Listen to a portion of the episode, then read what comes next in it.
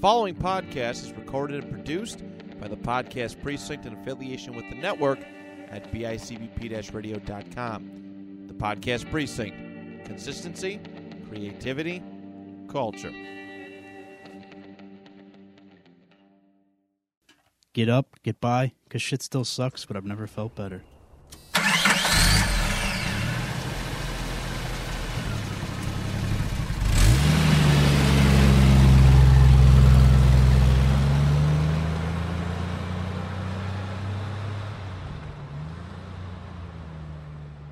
Yo, everybody, welcome back to another episode of Get Getting Loser. We're starting a podcast. You know who it is. It's your boy, Cheetah. Yo, it's Chew. What up? Long time. I've, it's been a minute. It's been a minute. It's finally back on Wednesday night. It's your boy Chop. It's your boy Papa Yoder. Yes, sir. We got the full crew back together. And you know we had to come with a banger for, you know, all of us back again. So we uh I worked a little magic, you know, shot my shot in a professional kind of way for once.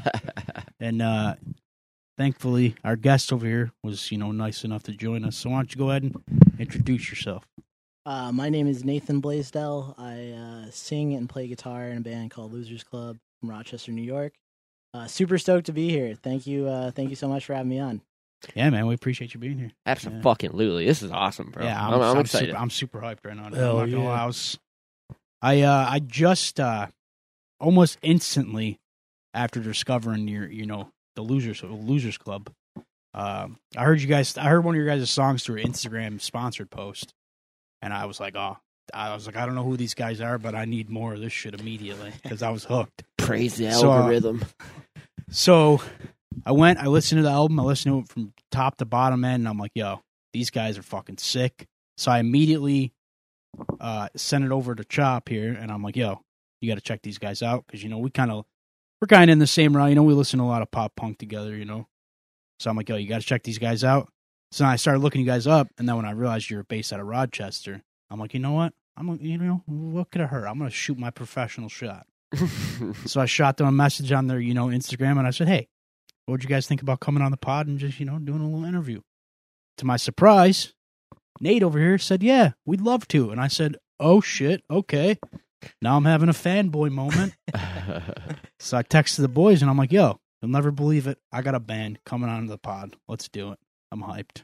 Dude, I was just stoked that you reached out because it meant that those ads were working. Like, like you were the, you were the proof that you were the proof that the money was worth it. So Yeah, definitely, awesome. uh, definitely appreciate it for sure. But uh, it's, it's super cool to be here and uh, definitely stoked. So thanks again. Yeah, man, for sure. I uh before we get into, you know, obviously we got some stuff we want to talk to Nate about and, you know, get kind of just like, you know, a background of him in the band and, you know, his coming up as an artist and shit. But before we get into all that, obviously, you know, if you've listened to this pod before, you know we got to talk about it. Nobody wants to, but we got to. Yo, ch- go check on the Bills fan in your life, man. Because we are not hurting. We're okay, bro. We're hurting. We are not okay. Sure. Uh, another another disappointment. It can't ever just be a lo- a loss with the Bills. It always has to be a heartbreaker, of course. Wide right, though. It had to come Wide back to haunt us. Fucking right, though. It was uh, it was brutal. Like you know, I'm not a giant football guy, but I uh, I, I definitely obviously you can't live in Western New York without without like feeling the magic. And Absolutely. you know what's so crazy is I don't go out too much, but something that I do every morning is like I go to Panera by my house and, and, and go and get breakfast, and it's like it was so weird that you could feel the vibe Monday morning. the Like, energy sucked out. like, yeah, the like universe- you, it whole felt like you were walking into a funeral. Like everybody knew, everybody knew what was there, but nobody wanted to talk about it. Yeah. Like you know, the perky, the perk, like the the the lady behind the counter is normally all perky and whatnot. Like she's like, "Hi Nate, like what do you want? What, what, do you, what, what kind of bagel do you want?" Opposed to like, "Hi Nate, like great to see you." Yeah. So you know, it was definitely interesting to see, but um, you know, definitely. uh definitely a bummer. Uh, I definitely feel for Tyler Bass, though. Uh, you know, it, at the end of the day, it's a game. It's definitely a lifestyle, but Yeah. uh, you know,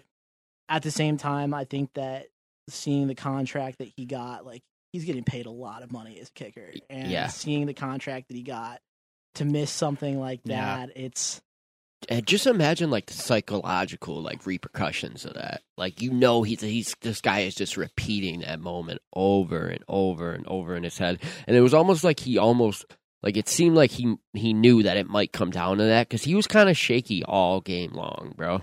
Well, Wasn't he? He did seem a, he seemed a lot more off than he usually is.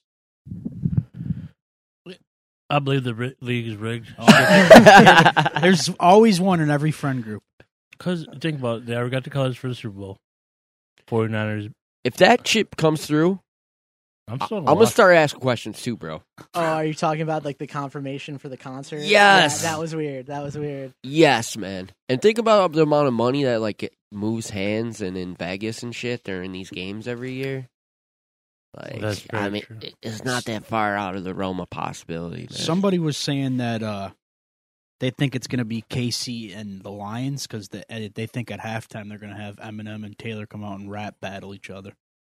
Which, if that happened, I'm not going to lie, I'd probably laugh. That'd be pretty fucking so funny. you know, I was kind of in on like that that theory under like the NFL needed Taylor Swift in the Super Bowl. yeah, But I'm gonna be honest with you. I think that the Bills in the Super Bowl would have done more for the Would- NFL. that's what I said. Taylor That's what I Swift. said to my boss at work. It would have generated so much money for them if the Bills were in the Super Bowl, because you know that that shit would have been packed with Bills Mafia. Oh, for sure. There's people saving up money their whole lives waiting for that moment. the Bills are the new America's team. We Literally. really are, bro. Everyone can get can get behind fucking Bills Mafia. I mean, maybe not all of Bills Mafia, like the you know f- jumping in the pit to help your team win. part, On but- acid, covered yeah, in on fecal acid matter. covered Yeah, shit. kinda- But maybe not that part. Yeah. Jason Kelce, he was a part-time mafia. Dude, like Chop said earlier, how imagine fucking being out there, bro.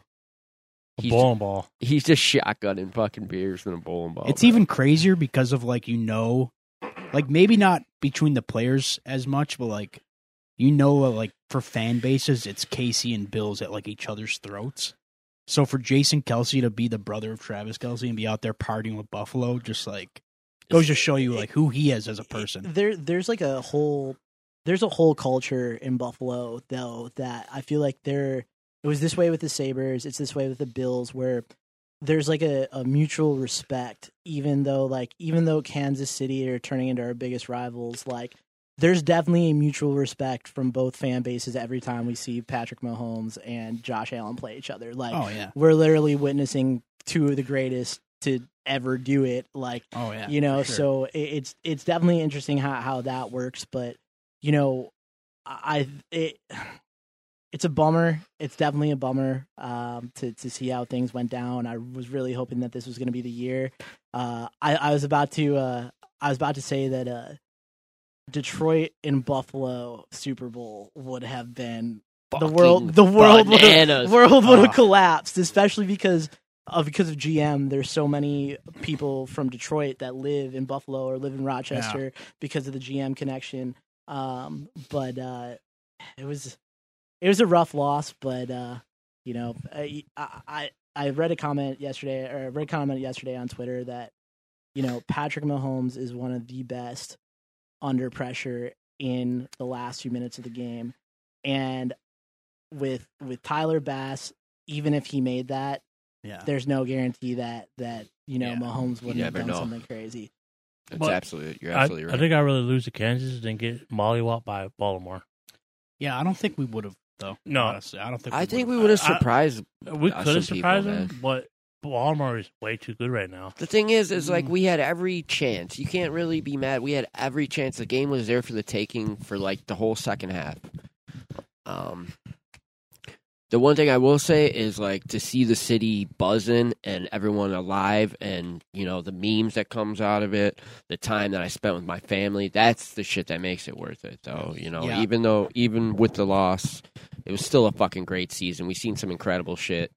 Josh is growing into being like a fucking star. We got some young stars on the team. There's shit to look forward to as a Bills fan. Still, I mean, one of the I think like really like one of the biggest things that's going to be talked about uh from this season too is that fucking Sherfield catch because that shit was still insane. or How ju- do you catch that? what about Shakir when he How caught that ball an inch it? off the ground, How do you dude? catch that shit? How? And how does Josh Allen as a QB throw shit like that? Dude, there, think about so many like Diggs, the insane. Diggs catch, the Diggs Jordan catch. Oh, it's fucking Twenty insane. minutes later, What? I, I actually do know what you're Oh. saying. I actually pick up on that. No. Well, you know.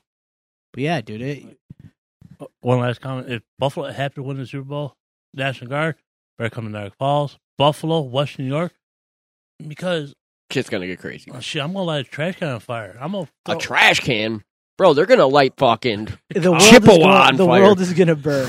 like like this side of this side of, of this side of Lake Ontario is gonna be gonna be on fire. my uh, my boss at work says they already have uh, they already have plans in set because they know that if the Bills ever won a Super Bowl, literally none of the staff would show up the next day.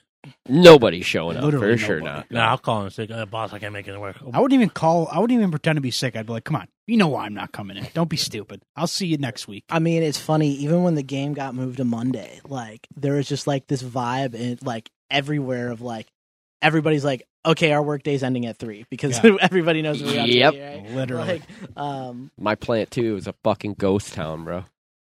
yeah. You can't when it comes to Buffalo football in Buffalo, man. Nothing beats that, in my opinion. like I said, like I'm not, I'm not a, really a football guy at all. But like, like I said, it's just like inbred in the culture here. Like, um, there's nowhere to run from it. Yeah, like, there- there- it, it's it's crazy. Like, there's nobody. Like, I literally think that you could go to every single house in this neighborhood, and everybody's gonna know who Josh Allen is. Oh, Where like, if you look at like any other like superstar, like you can go through and one person isn't to know who Taylor Swift is, or one person isn't to know who Leonardo DiCaprio is. But it's like it's crazy in Western New York. Everybody knows who their team is and knows mm-hmm. who the players are. Like, there's never like a who's Josh Allen, you know. So There- I mean, there's kids that grow grow up in Buffalo that are like fucking praying to Josh Allen at night, like that's their god, dude. That's just how much Buffalo football runs deep around here. You know? absolutely, But uh, yeah, obviously we had to get that. You know, we had to talk about the Bills. You know, what we haven't been here since that loss. You know, we had to bring it up. But I miss you guys, man. It was Yeah. been what three weeks or something since About a I've been month. back. Almost yeah, it was. I missed you guys, man. I'm glad to be Because we took like a week off there and a week off here. Yeah, we got hit with the snowstorm. It's been crazy like this last month uh, in all aspects of life. You know. Yeah, well, I'm also starting to realize too that you know what I mean. As much as I love doing the pod and stuff, you know what I mean. It's not something we have to do every single week. If you know what I mean. If we don't, you know what I mean. Like we could take breaks here once in a while, and it's probably good to take a break every once in a while. I mean, we're you don't get tired of it. What you know episodes this week? We're 127. Oh, I thought we were higher. I thought we were at like 150 by now. I mean? We're getting there. We're We're getting getting up there. We're getting up there. 127 is pretty. that's a lot of. episodes. So, Nate, are you a sports guy? uh pretty big hockey guy? Who's your hockey team? Uh, grew up being a Red Wings fan. Red Wings. Uh, I definitely, definitely am a Sabres fan. I grew into it over time. Like when Do- I was when I was a kid, I wasn't wasn't, but I am now. Do you So, remember uh, like the scary good years? like 2002, 2003? Rick Jeanneret, Briere, Vanek. oh, so like 2004 to like 2008. Like you know, I when Rick. Not when, it, like, obviously, like everybody in Buffalo felt felt away when when Rick Jeanneret passed away, but his last game, it was like it was so strange to feel like a whole like period of my life was closing. It was like, all right, you're officially Right? grown up now. Like, Absolutely. it, it- it's he was such a legend, and you know, though, like, no matter what, like, no matter what happens with Buffalo, I don't think we're ever gonna like be able to like experience the energy that was in HSBC Arena when Absolutely. Vanek, Briere, uh, Chris Drury, good. like you know, like That was that was a moment in time for sure. For Yeah, sure like- it was. I mean, the uh, I watched a I watched a video like a couple weeks ago. I watched it with my dad. It was um it was a reflection on uh the Ottawa Buffalo brawl, Oh, that was a good one. Mm. and uh, it was crazy to see. Like, not only was it was it such a time staple in our lives, it was such a staple in their lives too. Like, I mean, they all they all gathered around a table and talked about it, and like, you know, That's awesome. I'd like to check that out. yeah, you're talking about people who have Stanley Cups, people who went to other other cities and, and played and went and had really good careers and they say like there's nothing like the magic in Buffalo. Like something that stood out to me a lot is during that fight, Lindy Ruff got fined like a lot of money for climbing over the bench. Yes. And- okay, I, And That the was 2000. local, Forgot about that. the lo- 2007 fight. and the local pizza place paid his fine for it. and like See, you know, he that's he- that Buffalo shit, baby. They interview him and he's like, "That's just Buffalo." And it's like, you know, I look at like what happened with Damar Hamlin, and it's like, it doesn't surprise me at all seeing how much money was raised. Yeah. That's just Buffalo. Yeah, you know, just what we like do. i- in Yeah. I've lived in other cities. I've been fortunate to travel the world, and there's just there's just such a sense of community in this side of Western New York, and I feel like when you're a kid, you don't really learn to appreciate that, but when you when you grow older, it's it's crazy to see. It's crazy to see that, like, you know, I feel like walking down the street at Buffalo into HSBC Arena, which is now First Niagara Center, right? Uh, Key Bank. uh, KeyBank. It's been a minute since I've been there, but uh, but it's like every time that you walk in, it's like you're walking in with an army of people that have your back. You know, Yeah. opposed to like Oh, totally. you go to like a, a Lions game or you go to a Cowboys game and like you're fighting people with the same jersey in the parking lot. Like that's just not happening in Buffalo, right? Like oh, trust me, it does happen. it it does rarely, but Not mo- as much, Normally, alcohol. I, I know what you mean. infused. It's definitely um like the s- the spirit of Buffalo. I think you're talking about. You definitely feel it, and I, that's why I think so many people rally behind the Bills because the team kind of embodies that spirit a little bit. Well, and you we were down bad for so many years. and we were down bad for so long, man. it- you for know, so long, bro. It's so crazy to think about the fact of how many years in a row we've made the playoffs now. It's like, you know, there was a time in the there was a time in our all of our lives that were like, yo, we pray that we get eliminated in the second round of the playoffs. like definitely, that's definitely true, man. And I remember them fucking years. Whew. It just, I don't know. This this season, it just felt everything just kind of felt so fucking damn right, didn't it? Yeah, I felt like it was. Just Six and six. yeah, Yeah. There was a chance that we weren't going to make the playoffs. right. And we just and we came back like fucking beast mode. Yes. Every game was Yeah. like a playoff game. Came back and put Miami in their place where they'd belong. Yes. They're getting too cocky. They're getting a little And the too Jets. excited, you know, thinking they were running shit now. I think that seeing so the Chiefs struggled a little bit this year. No, I shouldn't say they like really struggled because they struggled for the Chiefs, right? Yeah, for, right. But they were also very wrapped up in like the media and whatnot with the whole Taylor Swift thing, and like you could tell that like although they said that it wasn't a big deal, like you could tell that it affected Oh, Andy Reid. for Like sure. oh, I think everybody thought what was going to happen. Buffalo beats Kansas City. Andy Reid retires. And, you know, I think that was a theory that a lot of people had. But I think that a lot of us were hoping, like, all right, this is going to be our year. We're finally going to be able to beat Kansas City because everybody knew that that game was going to happen at some point. Yeah. And I think that everybody felt like, all right, this is the year that we're going to be able to get past that.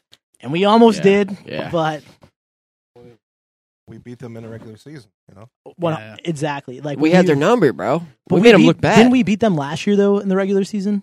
Yeah. Yep. Yeah, we Yeah. did. Yeah, you're right. Yo, hold on. Before we go in, I feel like um, I feel like uh, Papa Yoda would be. I'm like the person that's doing an interview with Papa Yoda every time he talks. Just saying it back and forth. Sacrifices. Uh, d- but like today. you said though, with like Damar Hamlin, that's why I like when I, when I seen the fake punt, like my initial reaction was like, how fucking moronic of a play to do that. But also, it was like kind. It was kind of McDermott like trying to throw the kid a bone. It, it was it Ye- was it was a if it had gone right, it would have been a full circle. yeah, like like, Right. It would Yeah. have been a Buffalo moment. And- yeah, like really- think about the headlines. If yeah. would So gone right. so I mean, it- forever, so right? kind of it's like almost like how do you not try to you don't you don't have a Cinderella story without trying to write it. Absolutely. So It's a good like way to put it. you know, I think that I think that it like believe me, I was in the same boat. I'm like, what the fuck are they doing? but like at the end of it though, it was like, you know what? If that had worked out, it would have been pretty Oh, fucking yeah, cool. And we been got the ball back that would've been anyway. Yeah. Right. The refs for once. Once the ref got it right. Finally, Dude, the Finally. football gods were smiling on us Yeah, it's that game. about I, I was like With the the uh the the fucking ball going out the end zone, and we got the you know yeah the Yeah. touchback. There you go. Couldn't think of the word. I, I, I thought I thought that the refs were I thought we were gonna get fucked. I thought we were like, I getting thought fucked we were for getting sure. fucked. You're so used to it as a Bills fan, you know. It's like the ball's going to drop any second. But anywho, all right, calm down. You know Easy you're bad. At, you know you're terrible at segues, so don't try it. I don't, I don't know, but it's just But listen- anywho. Anyway, anyways, we did get carried away a little bit, but I mean, it's it's easy to do when you're talking about Buffalo and the Bills. You know, I mean, it's It's that passion. very man. it's very much a passionate thing for everybody. You know, so it's easy to get carried away talking about it. But It's a good icebreaker too, because everybody. yeah, can- yeah, like, it's nice. It's a nice way to kind of you know you know bring out the Get acquainted. a Yeah, bit, you feel like you know you've known somebody for 20 years when you Yeah, talk yeah. about the Bills, right? Hey, But, uh, uh, talking about uh, there's only one Buffalo championship team in the last year. It's the Buffalo Bandits. Oh, Fuck. fucking Buffalo ob- Bandits. Obligatory bandits comment. Hey, guys, put the course. Bandits in this. They're they're a professional team. So I got a beef because we got the Knighthawks. You know, so And you know what's funny? The, the the company I work for, they're sponsored the Knighthawks. Our our sister uh, our sister casino sponsors uh, Buffalo. it's probably because uh probably like real estate on like signage and shit is probably way more at First Niagara than it is, or at KeyBank than it is at uh Blue Cross. So Sub Blue Cross. Just a Yeah. little. it's much smaller. yeah, but uh, all right, all right, yeah. So uh, not to wait, waste the, our guest here, my man Nate. Uh, when just when did you get into music, buddy? Uh, been into it since I was a kid. Uh, you know, found my first Blink One Eighty Two album when I was like, man third after my own grade. Heart. it Was Was it it, a uh, man after my own heart? Was it Take Off Your Pants and Jacket album? It was. So no, I lied. It was Enema of the State. Sorry, with the a- nurse with the fucking Yeah, with glove? the Oh, nurse. cla- So- classic, dude. I'll, I'm right back in middle school right so now. like shit. you know that's the first time that like you figured out like what hormones are and shit right but uh but like uh you know I I I I just came across this story in my mind the other day um I was cleaning my neighbor's I needed to make money. I don't know what I needed to make money for. I was in third grade, but probably like probably a video game or PlayStation something. game or something. But I helped my neighbor clean out their garage because their daughter had just moved to college, and I found a CD wallet there. And the mom's like, "Yeah, you can take that. Like, I think you'd like that band." And it was Blink One Eighty Two. And uh, you know, it's so it was such like a small thing in my life, but like that changed the entire trajectory of how my life turned Yeah, out. isn't it? And- Isn't crazy. it crazy too? How it takes some. It's always something just like small like that that just changes it all. CD wallets, bro. These kids today could never, bro. Oh, never. could never. never. Literally one right next to us. Is there? Oh, Oh, yeah. shit. And you know, it's also funny too, like when it comes to like bands like Blink One Eighty Two, because me and my buddy talk about this all the time because we both, you know, we both grew up listening and we love them. I feel like almost everyone who likes Blink One Eighty Two remembers They like remember the, the, situation they they found were in the first time they heard Blink One or the first time they were introduced to Blink One Eighty Two. It's like the Bills. Like, I could tell It's you that for a fact- feeling. I can tell you for a fact, the first time I ever knew what Blink One Eighty Two was is because of this guy right here. What's your, Literally, what's your favorite Blink song oh, all time? mm, that's a tough one. There's so many good ones. Stay together for the kids. "Stay Together for the Kids" is a really good song. Mine's Damn It. That is, so that is a banger. Underrated. You know, I cannot believe that it was not a single, and it should have been a single. Uh, "Story of a Lonely Guy" on "Take Off Your Pants and Jacket." Uh, definitely a hit. But honestly, like, I I didn't like it when it came out because I didn't understand it. But like, I definitely became a huge fan of self-titled. Like, well, like down the road. Like, I think Is- that album rips. It's dope, like going back to the old bands that you used to listen to as a kid with like adult ears. Oh, one hundred percent. Um, I had to agree. I didn't like. uh Who was the uh Matt Skiba? Matt Skiba. I didn't. Dude, when we saw him live, he, he's just. You know, how you see- first time seeing Blink One Two, you get a fucking rage going on. Well, I mean, it's you see Skiba's like, yeah, No, no, I mean, no- no offense to Skiba though. He was always kind of screwed from the get go because nobody was ever going to be happy with Blink Eh, until it, it- was it- until Tom came. It's back. like imagine like Josh Allen getting Yeah. traded. They could bring in anybody, and it wouldn't be Josh Allen. yeah, he was Right. filling he was filling shoes that were way too big. For him, Exactly. you know what I mean? And it he kind of got screwed in that way. I mean, he did what he could. You know what I mean? And I'm not going to say that the music they made with Skiba was terrible because you know I liked it, but it definitely wasn't Blink One Eight. Did you see the video that they put out for one more time?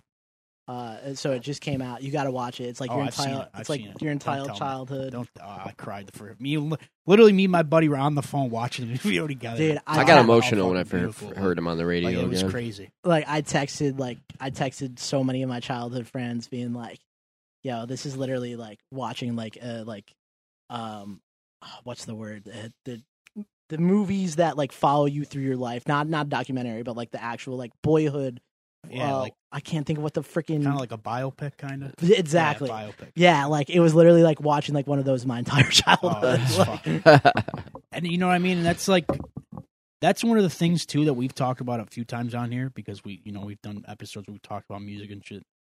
I think you know that's always one of the coolest things like when it comes to like the music industry and like music as a whole because like I remember the collective like fucking heartbreaking that my generation got when we found out about Mark having cancer. Like it was literally Yeah. like or fucking Travis's heart- plane oh, yeah, crash. Yeah. And, like, there was Yeah, people that yeah. I knew that like haven't listened to Blink or haven't even thought about them in years, and they're like, "Bro, I'm fucking heartbroken." there is a now." part Like, there is a part of I feel like there's so many people our age that regardless of where they are now, like they had a blink face. Oh, Like yeah. you know, whether or not they still listen to them, like there was a piece of I feel like everybody's life that Blink played a role in for sure. and I think I think that was you know I think the stuff with Mark too was like really like an eye opener to a lot of people too. Like, yo, you know, like this is life, man. Like this shit is real. You And- know, like it's gonna happen to all of us eventually. You know Yeah. what I mean? Another like powerful thing about music is it can transport you back to like places and time. It, it's You know I crazy mean? how that works. It's like you know, there's still songs that like I can't listen to because of something I went through oh, during. Oh yeah, for during sure. Make you that time, emotional like- shit. Yeah, like- totally.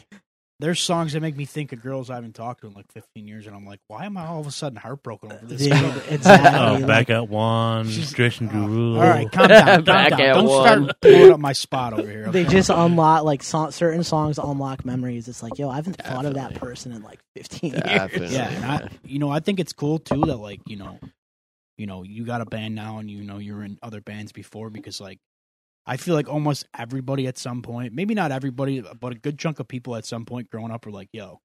I'm gonna start a fucking band with my friends, bro. And Oh, like, you for actually sure. did that. You know what I mean? Like you actually did it. Yeah. Yeah, Like- mad respect for chasing your dreams. Yeah, a lot of people sure, give dude, up on know, them over over time. I really, really appreciate that. And yeah, I mean, it was always just it was, music was always just my thing. Like I was all like from the fifth grade, people knew like, hey, that kid's gonna be in a band someday, or, Yeah. or like that's what he's gonna go do. You're always that kid, huh? always always and it's like you know i had a lot of friends that i felt like had the same dream and you know that that's what's kind of sad is like finding growing up and, and finding it and seeing the amount of people that like yo you thought they were gonna go chase it with you and and Yeah. it's not for everybody but like when you when you grow up and like you realize like you know i i had i was in a band in high school and we broke up like right before we were about to get signed. And uh like we had a manager that was real like we had a really really solid manager that still manages a bunch of bands to date. Um some of them are huge. And uh but um you know I remember like the phone call that the singer of that band, who was my best friend at the time, giving me saying like, "Hey, I think I got to go to college," because like we were, we were in essentially like we were in our senior year, and all of our parents were pressuring us for like, Yeah. "What's the plan?" Like, if you guys are not going to go to college, like you need some sort of support or you need a label or something. And uh, you know, I still remember the call where like he called me and was like, "Hey, man, like." I think I got to go to school. Like, I, I think that that's what the route that I want to take and like it was so heartbreaking for me at the time like i felt so abandoned and whatnot but like now as an adult like i get it like yeah. it's not for everybody it's really there's a lot of really rough years that you have to go through like you know even when we got signed and and, when i joined signed bands and you know i had an album i had a song that i wrote that went gold for another artist and like you know it was like i saw success that i had dreamed of but it's like at the end of the day i was still like sleeping in a van and still like trying to figure out how to pay my bills and whatnot. And it's like it's not for everybody It- fucking grind it, man. This is, you know what? This is um fucking very cool because these are stories that people need to hear. Because if you want it bad enough and you try and you grind and you spend them fucking nights in the vans, this shit is possible. oh yeah for sure for Uh, sure Was But- it was it down the? You, do you live by the van down the river? yes i do i do i do Uh, but it, like you know it was it was definitely an interesting it was definitely an interesting time because uh but it taught me how to work like it gave me such a good work work ethic which like you know it might not have paid off in music but like you know i have a really really good day job now and 90% of like what i learned business wise and whatnot was through the hustle of being in a band Yes, and through sure. that so it's like you know i it taught me more than school ever did and like you know it's life crazy experience. for sure and it, it's crazy because pe- like i went to a really really good college and people still to this day like you know there's people that will send their kids to like get advice from me and they don't like the advice that I give them because it's essentially like you know what I truly learned is is like if you love something enough you'll find a way to do it and you'll find a path there. Um some of the smartest people that I know some of the most I guess successful people that I know are the people that dropped out of high school um because they didn't like they didn't learn the same way that everybody else did but they were also so creative that their creativity took them so far like um I I I'm really good friends with the with a company that owns an energy drink called Bucked Up Energy. Um, Yo, I had I had dr- I tried that drink before. It was Yeah. actually good. yeah, and those guys are marketing geniuses. And one of the guys, Jose, who who is very very high up in the company, and like their pro their their product manager and whatnot. Like, you know, I remember the last time I was in Utah, I was talking to him, and he was like, "Yeah, I dropped out in tenth grade," and I was like, What? what? And I'm like, and now like that company's worth like five hundred million dollars, Yeah. and it's like, but a lot of that's a lot of that was like his brainchild and whatnot, and it, it's crazy. Like working in marketing, I work with a lot of CEOs and CMOs and whatnot, and you know, it seems like the bigger we don't need no education. well, they find their own education, we don't you need know, no like thought control. No, everyone everyone doesn't fit into the cookie cutter mold, man. hundred percent. You know, there's so many uh diff- visual thinkers and I feel like school just tries to make you obedient. It's about like how obedient you can be, you know. It's just so crazy that like the American school system puts so much pressure on these kids, like make them believe that they're stupid if they don't learn in a certain way. Yeah. It's like it uh, makes you think of all like like this sounds this is super dark and not to take this here, but it makes you think of like what inventions and what what life changing things died with the kids that committed suicide because they couldn't get through high school. Mm. You know, Mm, like mm. like not to get like super dark, No, but I like hear ya. It's I something told you. You definitely got to think about. Yeah, and For not- sure. and, and not only that, but the, the, look at the especially nowadays the indoctrination of of people, man, in schools. it's it's crazy how it's crazy how it works. Very scary and weird. hopefully hopefully the school system changes over time but we'll but we'll see we'll see Yeah. you know? Yeah, man, I, I like what you said when you're touching on like the journey because like I feel like a lot of um the beauty of life is in the journey. Um, for for sure and i think that the the the something that a lot of people don't realize is uh half the fun of getting something is working for it totally. Hey, uh, Nate, that's how being cheetah started. It was 21. If he was talking about doing this podcast for a while, I was like, okay, I'm I'm on board. I, am at Best Buy. I picked the phone up. I was like, dude, are, are you serious about this? Like, yeah. Okay. Hmm. Probably a couple hours later, that's how we. That's how we got. Dude loves to tell this story. That's how we got. That's that's how we are got getting loser. Now. Yeah, but that that's literally. I was gonna say that's literally what it was for me. Pretty much my whole life growing up, it was always you know, either I wanted to be some sort of a comedian because you know I always just like to make people laugh. I And was, he's also that was like kind of my thing. But then when I got a little older, I'm like, you know what? I want to do a fucking radio show. Like I want to talk about shit. That'd be awesome. I mean, that'd be fun. And then it kind of just stayed as like a thing on the back burner forever. And I was like, you know, if this doesn't work out, maybe I'll finally chase that. And I just kept putting it, you know, I mean, I kept putting it off. And then when he was like, "Yo, I'm just gonna buy the equipment for serious," and I'm like, "You know what? Fuck it. Let's just make the leap. Let's do it." And now we're here, and you know, it's Good fucking thing you did. Look it's probably us. one of the best decisions we've ever made because I, you know, I mean, I have the time of my life doing this now, and you know, doing the pod. I'm sure you know, a lot of people are like that with like music and shit. You know what I mean? Like, not to you know sound like a broken record here because I've said this a hundred times on the pod, but you know, doing this podcast pretty much saved my life. You know what I mean? It's this became like, it, be- you know, what I mean, it was cool to watch it go from like being just like a dream to like. When we heard our first episode on Spotify ever, it was like, "Holy fuck, dude! Like this, you know what I mean?" you This- find what you're looking fucking- for when you stop searching yeah, for it man Yeah, Like, yeah, like we're doing big shit now. Like, yeah. It was it's- awesome. it's so crazy like like you said earlier how such small moments play like such a pivotal pivotal moment in your life right like you know that's um like I- i wish that they taught that a little bit more in high school under the fact of like you're not going to remember any of the shit that people like scare you away from from doing like you know Literally. I really wish like I for example like I always wanted to be an actor and like you know I was so like thrown off it in high school under the fact of like oh that's gay or like that Yeah. like that like like theater kid queer like you know but it's like you know you grow up and it's like I have kids that I went to high school with that turned out super successful, and now everybody's like, "Oh, that's super cool." It's like I remember when you bullied them. Like Oh, I remember when you bullied them out of It's this. funny how shit changes. Like, right? yeah. Yeah, you mentioned uh, some uh, some songwriting credits. Uh, you want to go into that a little bit? Maybe mention some of the songs you've written. Or? Yeah, so so kind of like I said earlier, when you when you find what you're looking for, when you stop searching for it. So um, right when that first band broke up, um, I stayed in contact with the manager, and um, we were sitting on a couple really what we felt like were really good songs. And he's like, you know, I know that you're super bummed. I know that like I know that you don't want to. Um, I know that you like because. I, did what every 18 year old would do in that moment. Was like, "Fuck it, I'm not doing music anymore." Like, you know, Yeah. and he's like, just fly. He's like, fly out to LA for a few days and do a few writing sessions. And um, so we wound up, we wound up doing a writing session, and I found out that it was going to be used for the that it was supposed to be used for the Jonas Brothers. And so we wrote it, and like we we were so confident that it was going to be picked up. And I still like remember where I was when I found out that it didn't get picked up, and I was like, "Oh man!" Dagger. And but it, it, like right before I hung up the call, he's like, "But I got something else. I think you need to fly to New York. I think that you need give this one more shot." So I was like, "All right, whatever."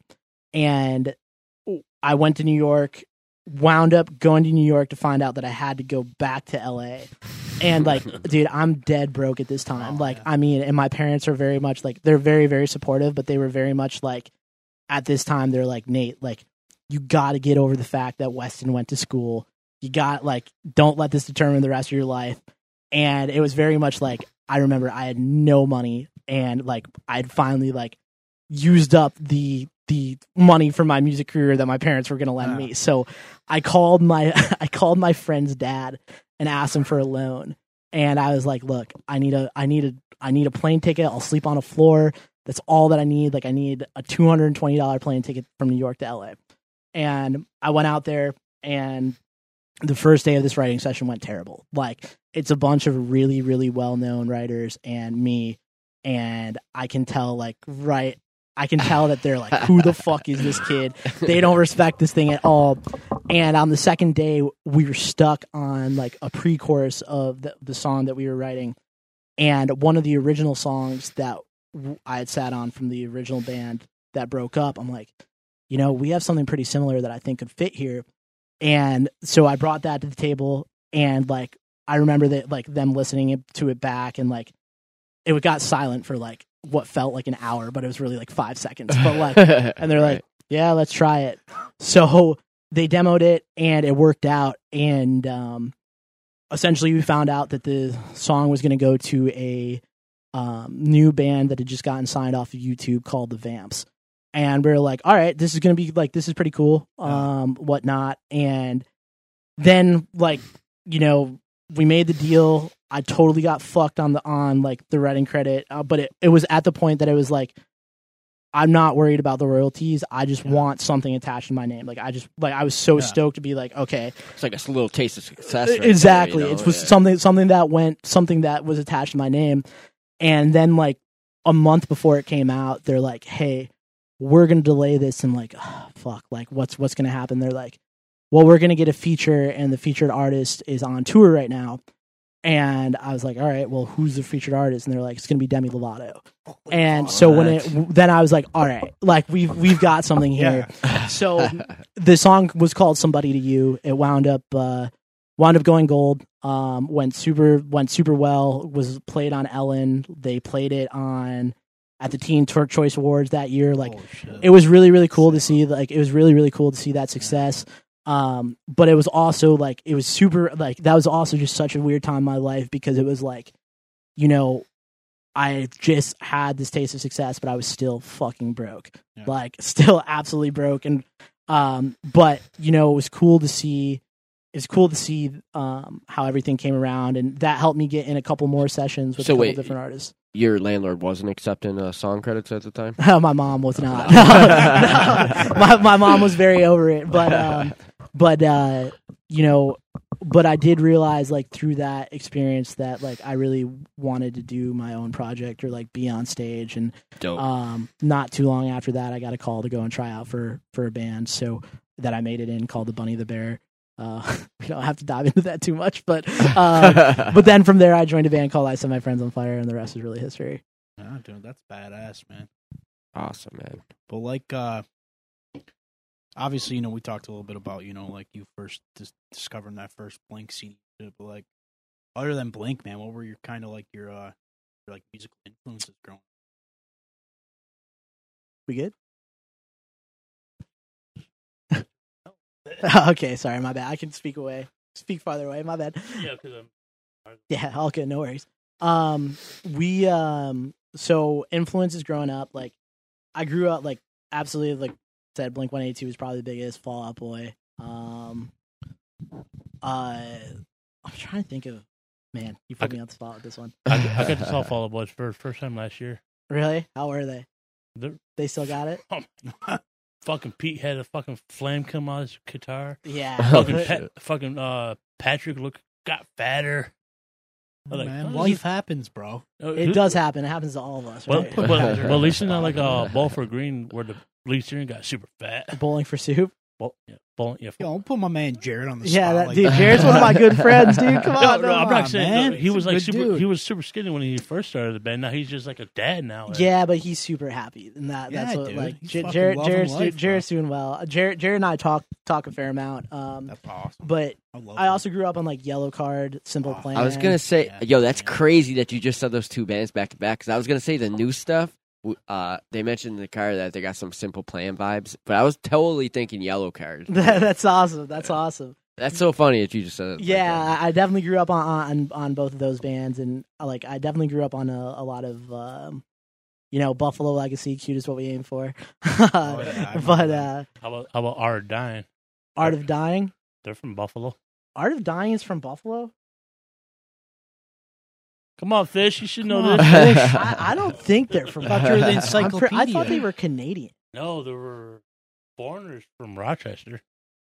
The- Foreigner is from Rochester. They're the front man is from Rochester. Yeah, so Luke Graham, Lou Gramm, right? Yeah. This oh, is my dad Nice loves flex, Foreign. flexing. Oh, oh really? That's awesome. That's awesome. Yeah, Luke Graham's. I, I, I met Foreigner. They walked right by me when I worked at the casino. It was badass. That's awesome. I, I definitely grew up on stuff like that too. Like my like my dad was uh my dad really like instilled like bands like Styx and, Oh, yeah. and Yeah, Cheap Trick bro. and I mean, stuff you- like that. If you didn't have a dad putting bands like that in your life, man, you didn't grow up right. Ah, Right, that dude? changed me as a person. Yeah, I was wrong. like Shout growing out to. Pops, dude. Vancouver. Huh? Vancouver. I told you. Did I not say Canada? I did say Canada. You're over here embarrassing us. Wow, Called it. I can't believe that I knew that. That's crazy. But, uh, Well, I thought they were from like like Buffalo, like Toronto, but they're actually from uh I think you might be thinking of uh, Eve to Adam is from Rochester. or no, I'm, I was thinking Cannibal Corpse, the guy from Can- Cannibal Corpse is from Buffalo. yeah, I knew a guy who played drums for Cannibal Corpse. Yeah, but I Vinny- heard I Vinny heard the uh, lead singer of Cannibal Corpse.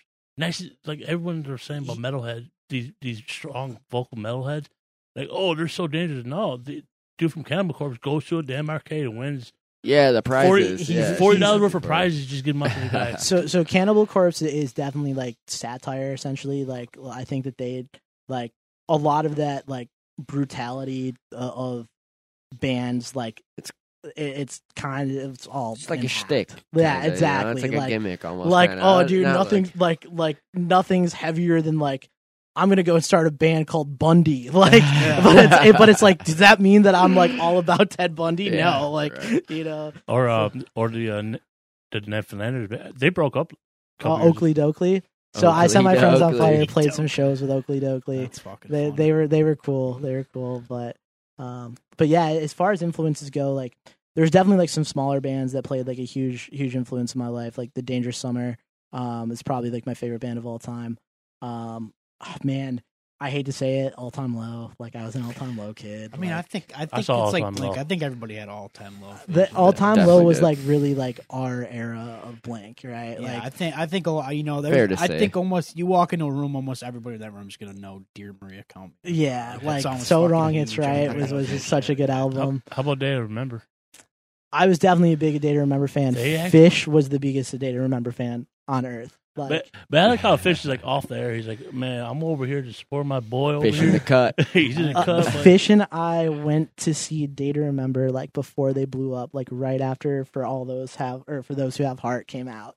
It was them and Four Years Strong at the club side of Water Street, which like I'm not sure if you guys have ever been to Water Street, but it's literally like the club in side is oh, like Rochester. yeah, it's as big as this room. Like it's super super small.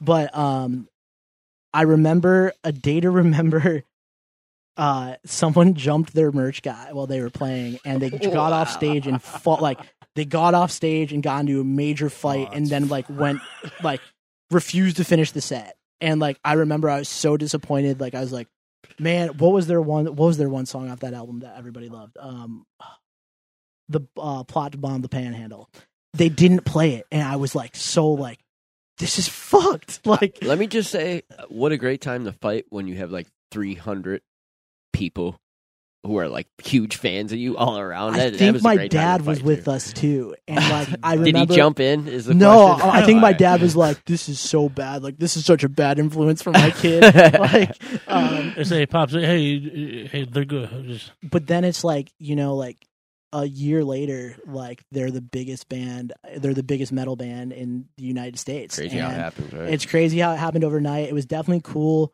because like the band that I was in, the Bunny the Bear, we were signed to the same label as them. Um, so that was definitely like kind of a like I remember the first time that I walked into the Victory Records office.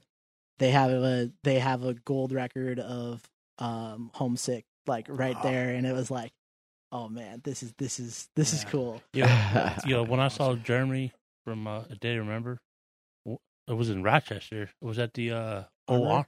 before they closed that bitch down. yeah, they did. But- they did.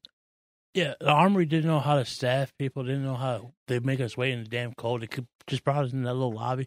Thank God they're closed because I'll not go back to a damn fucking show over Oh there. It, it sucks though because like we don't nothing nothing comes to Rochester anymore. Like shows just don't go to Rochester. Like who are we gonna go see last night, Fish? No, who are they on tour with? Prada. Yeah, like I was supposed to go to that show yeah, in Buffalo. yeah. We we wanted to go to that, but we're like, I gotta drive to Buffalo today. I don't want to drive to Buffalo two days in a row. You know, No, I feel you. My uh, partner's from Rochester, so I've driven back and forth. I hate it, dude. I hate it. Like, like it sucks because it's only an hour, but like you know, every every single like mile marker or whatnot, like you know, it's in your mind. So it's like I hate like getting to Batavia and I'm feeling like I should be like ten minutes away, and I'm still forty five minutes away. Oh, yeah, ten minutes, ninety. But yeah, yeah, exactly, exactly. but uh, I was just talking about the armory. I seen uh, nothing more. Okay, Papa Roach. I was at that show with Escape the Fate. Opened it. Yes. Yeah, I was more. I was more mad about that show. Oh, you got me ready now. I, because those fucking dickheads at the armor. Thank God they're closed. Armor, you fucking could suck my taint. Cause I, I had my escape to Not faith the shirt on. taint, bro. I had my escape the fate shirt because I was, I, I'm still a big fan of them. I missed the first act. We just barely got in for uh, Hollywood Undead. He's like, "Are you fucking kidding?" me?" the the Nothing More show. Something happened that night. What what happened that night? no, I went to the Rockzilla one. I'm trying to think of the one that you went to because it was it was nothing more Papa Roach and Escape the Fate, right? Yeah. Something. What happened? There was some sort of event. I forgot exactly what it was, but like there was some sort of event. I think Escape the Fates backtracks weren't working. Like and like in uh, I don't know. That was a weird night, but yeah, that was a good show though. Papa, we were we were literally just talking about it. Like it's so funny. Like when we were like when we were in like this metal scene, nobody like like liking like bands like Papa Roach or like like dad rock bands is lame. But it's like you know we were talking about it on the way here. Like Papa Roach has fucking bangers Bangers. bangers on bangers on bangers, and not only that, it's like, dude, I hope when I'm 50, I look like that guy. Because like, yeah, he still hasn't like, aged much. has he? that's what I mean. I'm Yeah. like, dude, like, and he's an incredible performer, and he's a good person. Who, uh, Jacoby? Yeah, yeah, incredible performer. Like, I mean, you can you can see the experience in, in that in them. Like, you know, his voice doesn't really stand out much on the records, but like he can sing, he can rap, he can entertain. Like shout out, shout out Papa Roach. That makes a huge difference. That's a big, big, dude. big I mean, deal. it's it's also cool as fuck, dude. That you like just casually dropped that like you and Jared bowling for super friends and shit. Because like I was a fucking huge bowling for soup fan growing up. Dude. Like I loved them. so Jarrett Jarrett is a really good friend of mine and he's a very he's super humble he's super interactive on social media too um so definitely reach out to Oh, him I'm He's already DMing him doing as we it as soon as speak. I get out of here. yeah he's uh he, he's a really good dude but you know it's funny because like some of that stuff doesn't really phase me like which is like you know if i went back to like 11th grade nate i'd be like Yeah. i would kill to be friends Oh, with yeah. jarrett from for soup but you know like being in i set my friends on fire was really cool because it was like a big enough name that you could kind of rub shoulders with those people and they knew who you were like even if they didn't like your band they respected you like they knew they knew what you were you were there for and knew that you were on the same hustle so Yeah, that's fucking Get you cool, into some dude, yeah. circles and start, for you know, sure, for yeah. sure. Yeah, I had I had uh, a few weeks back. I had like a little fanboy moment. I uh, I don't know if you're familiar with that band Girlfriends with Travis Mills and them. Yeah, he also used to tm them really? Yeah, I uh, I, like, is a fucking celebrity back there. Let's get this guy a mic. yeah so I you- uh, yeah, I reached out. To, I like commented on one of their posts or something on fucking Instagram, and he like responded. to me, You know, it's like Isn't it the I was, like, dopest on- when like I was on they like a high out, for like 20 minutes. I'm like, yo, this dude just talked to me. Like, Dude, this is the coolest thing I've ever that's seen in my that's life. like the biggest advice that I can give the bands is like if they have any sort of success, interact with the people. Like, you know, I can't tell you how many people would send me messages and would be like surprised that I responded or be like surprised that It means like, a lot to people, man. What, that know? little that little interaction of taking two seconds means the world from that means the world to them and it means like like you know those little things that you do for them makes them a fan for life like you know Yeah. writing somebody's name on a guest list because they don't have enough money to make it to the show it's like i can't tell you how many people that that's made cult following fans forever oh, because like you know like you took the two seconds out out of your day to make sure that they made it to the show. Oh yeah, I So- mean, Yeah, that's some regardless, boss shit. regardless of like you know whatever happens to that band, like if the girlfriends like broke up on it and never made music again, I'll forever be a fan of Travis Mills now just because he took a time out of his day to say hi to me on Instagram, and now I'm gonna remember it forever. he's a really really smart business guy too. Like i i i respect T Mills a lot. And like, uh just real quick, super off topic too, like just to kind of go with like what you said about like people reaching out. A couple Oh, of years ago, I fucking uh Man, I posted something on Twitter as just like a fluke to like the cast of like the Sandlot because that was like my favorite movie growing Oh up. god. And they fucking responded to me, and I literally I drove that high for like the rest of the year. dude did. Every time I met somebody, He I'm like, really yo, you know, the. Sandlot crew set up to me. He's Yeah, like it's, almost it's all whatever. it's so crazy like Yeah. like i uh what i do for my day job is i manage nascar drivers i know that's super random but oh hell, uh, but uh what, what team?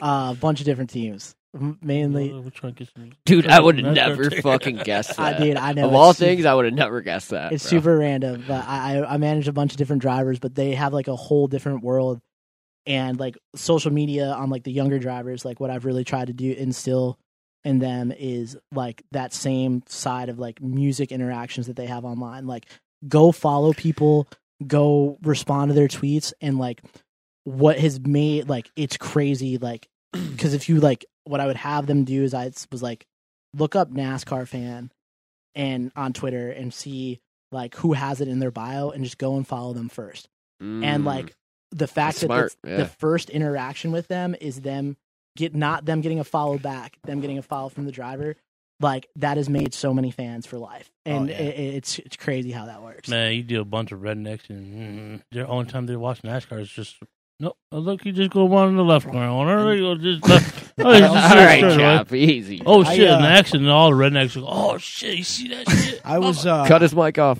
I, I was looking up a little bit, you know, like just a little bit of like you know a little bit of your background on the way here and stuff, you know, just to kind of get an idea, and then that's when I seen like the NASCAR thing, and then I seen that you know you, you're like friends or like partners with Antonio Williams, who was in the, Yeah. who played for the Bills. yeah That's fucking sick too. And I'm like, yo, this is. I'm like, yo, this is badass. Because like, if Antonio Williams ever has one fan from when he was in the Bills, it's got to be me. dude. that's awesome I was, I was hoping for the longest time. I'm like, yo, if they don't sign this dude and keep him, I'm gonna be fucking. dude pissed. he got like he got fucked I loved he, him. he, Dude. he I thought got he was fucked great.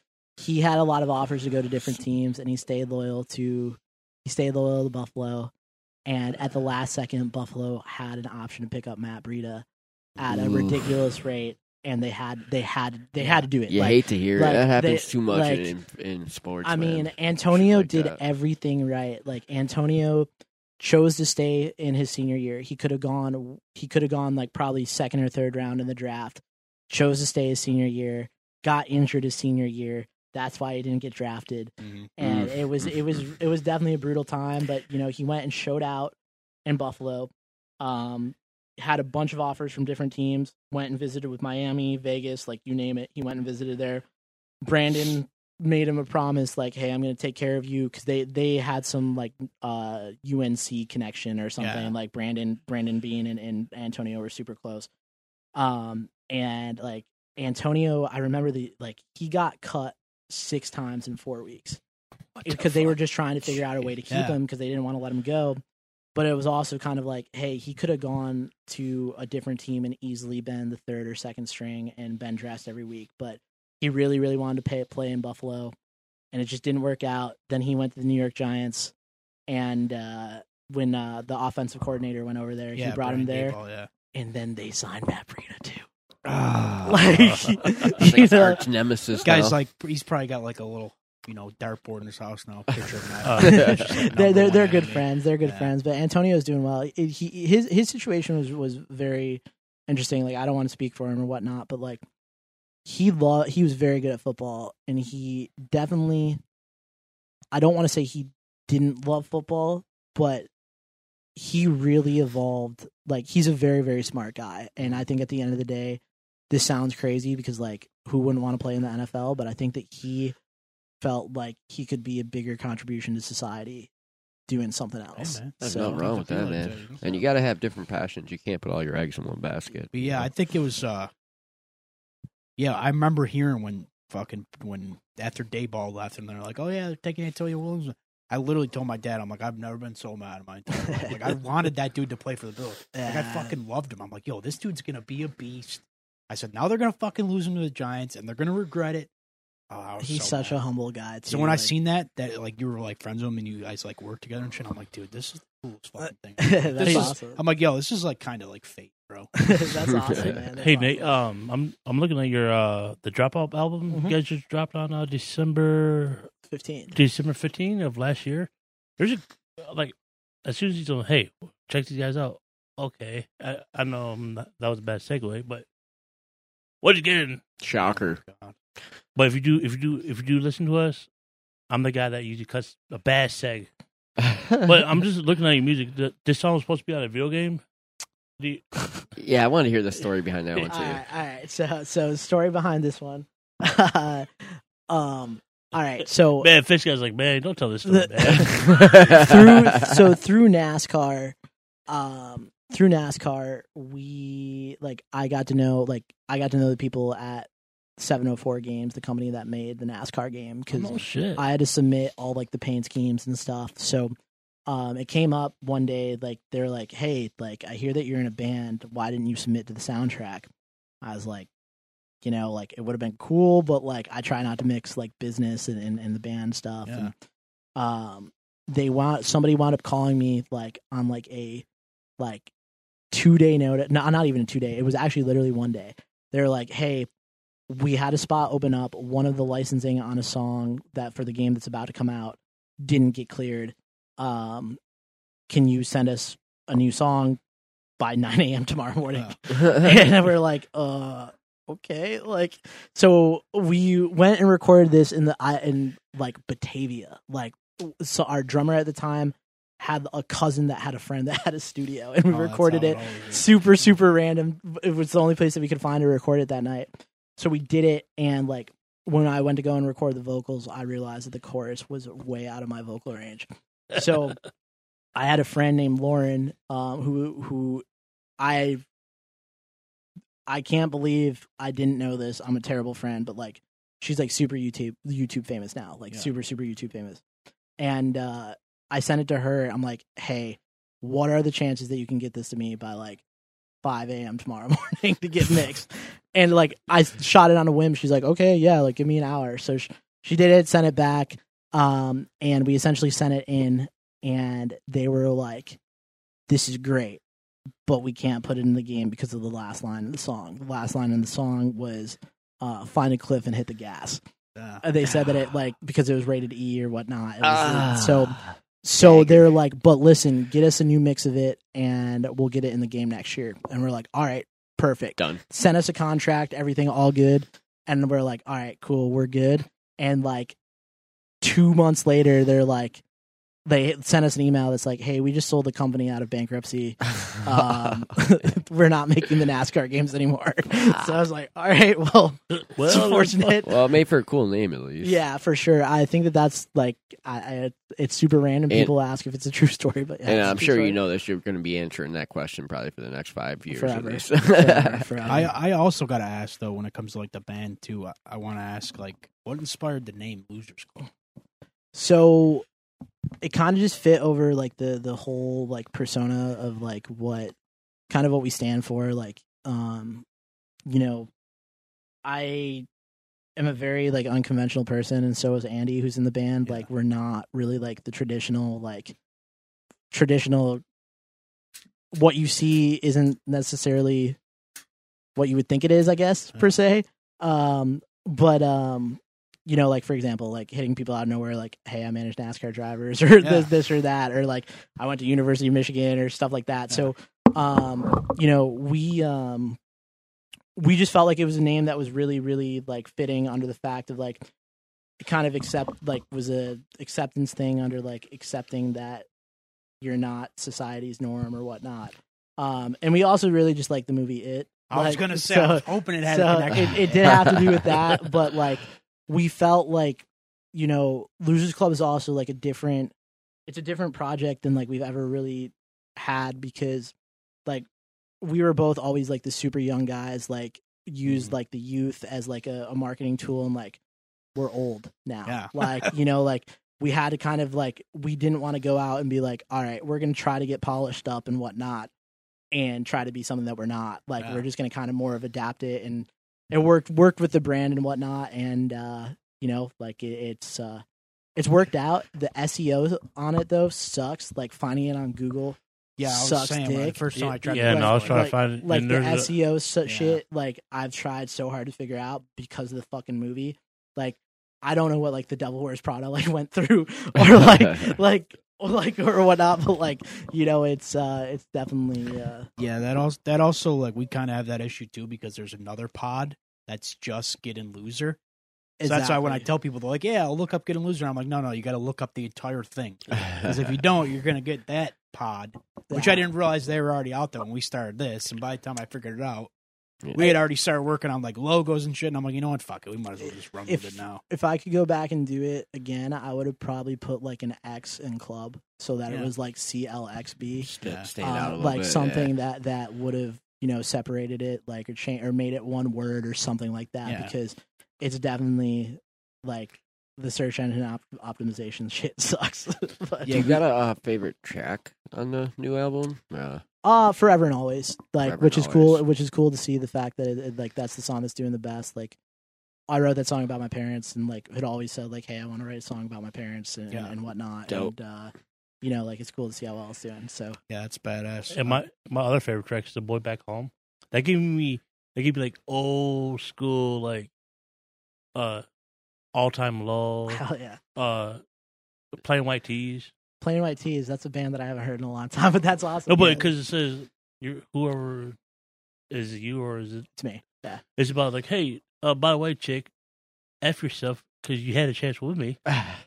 It just reminded me of Dear Maria. I'm pretty sure that's not what. Yeah, that's, Ah, that that's that fine. song's more so. That song's more so about like, like you know, it's not completely. It's not complete. Like that's not completely wrong, but um, it, it, it's uh, it was definitely like a like that was definitely like a, a maturity song under like you know realizing that, um, realizing that like growing up and growing apart isn't necessarily.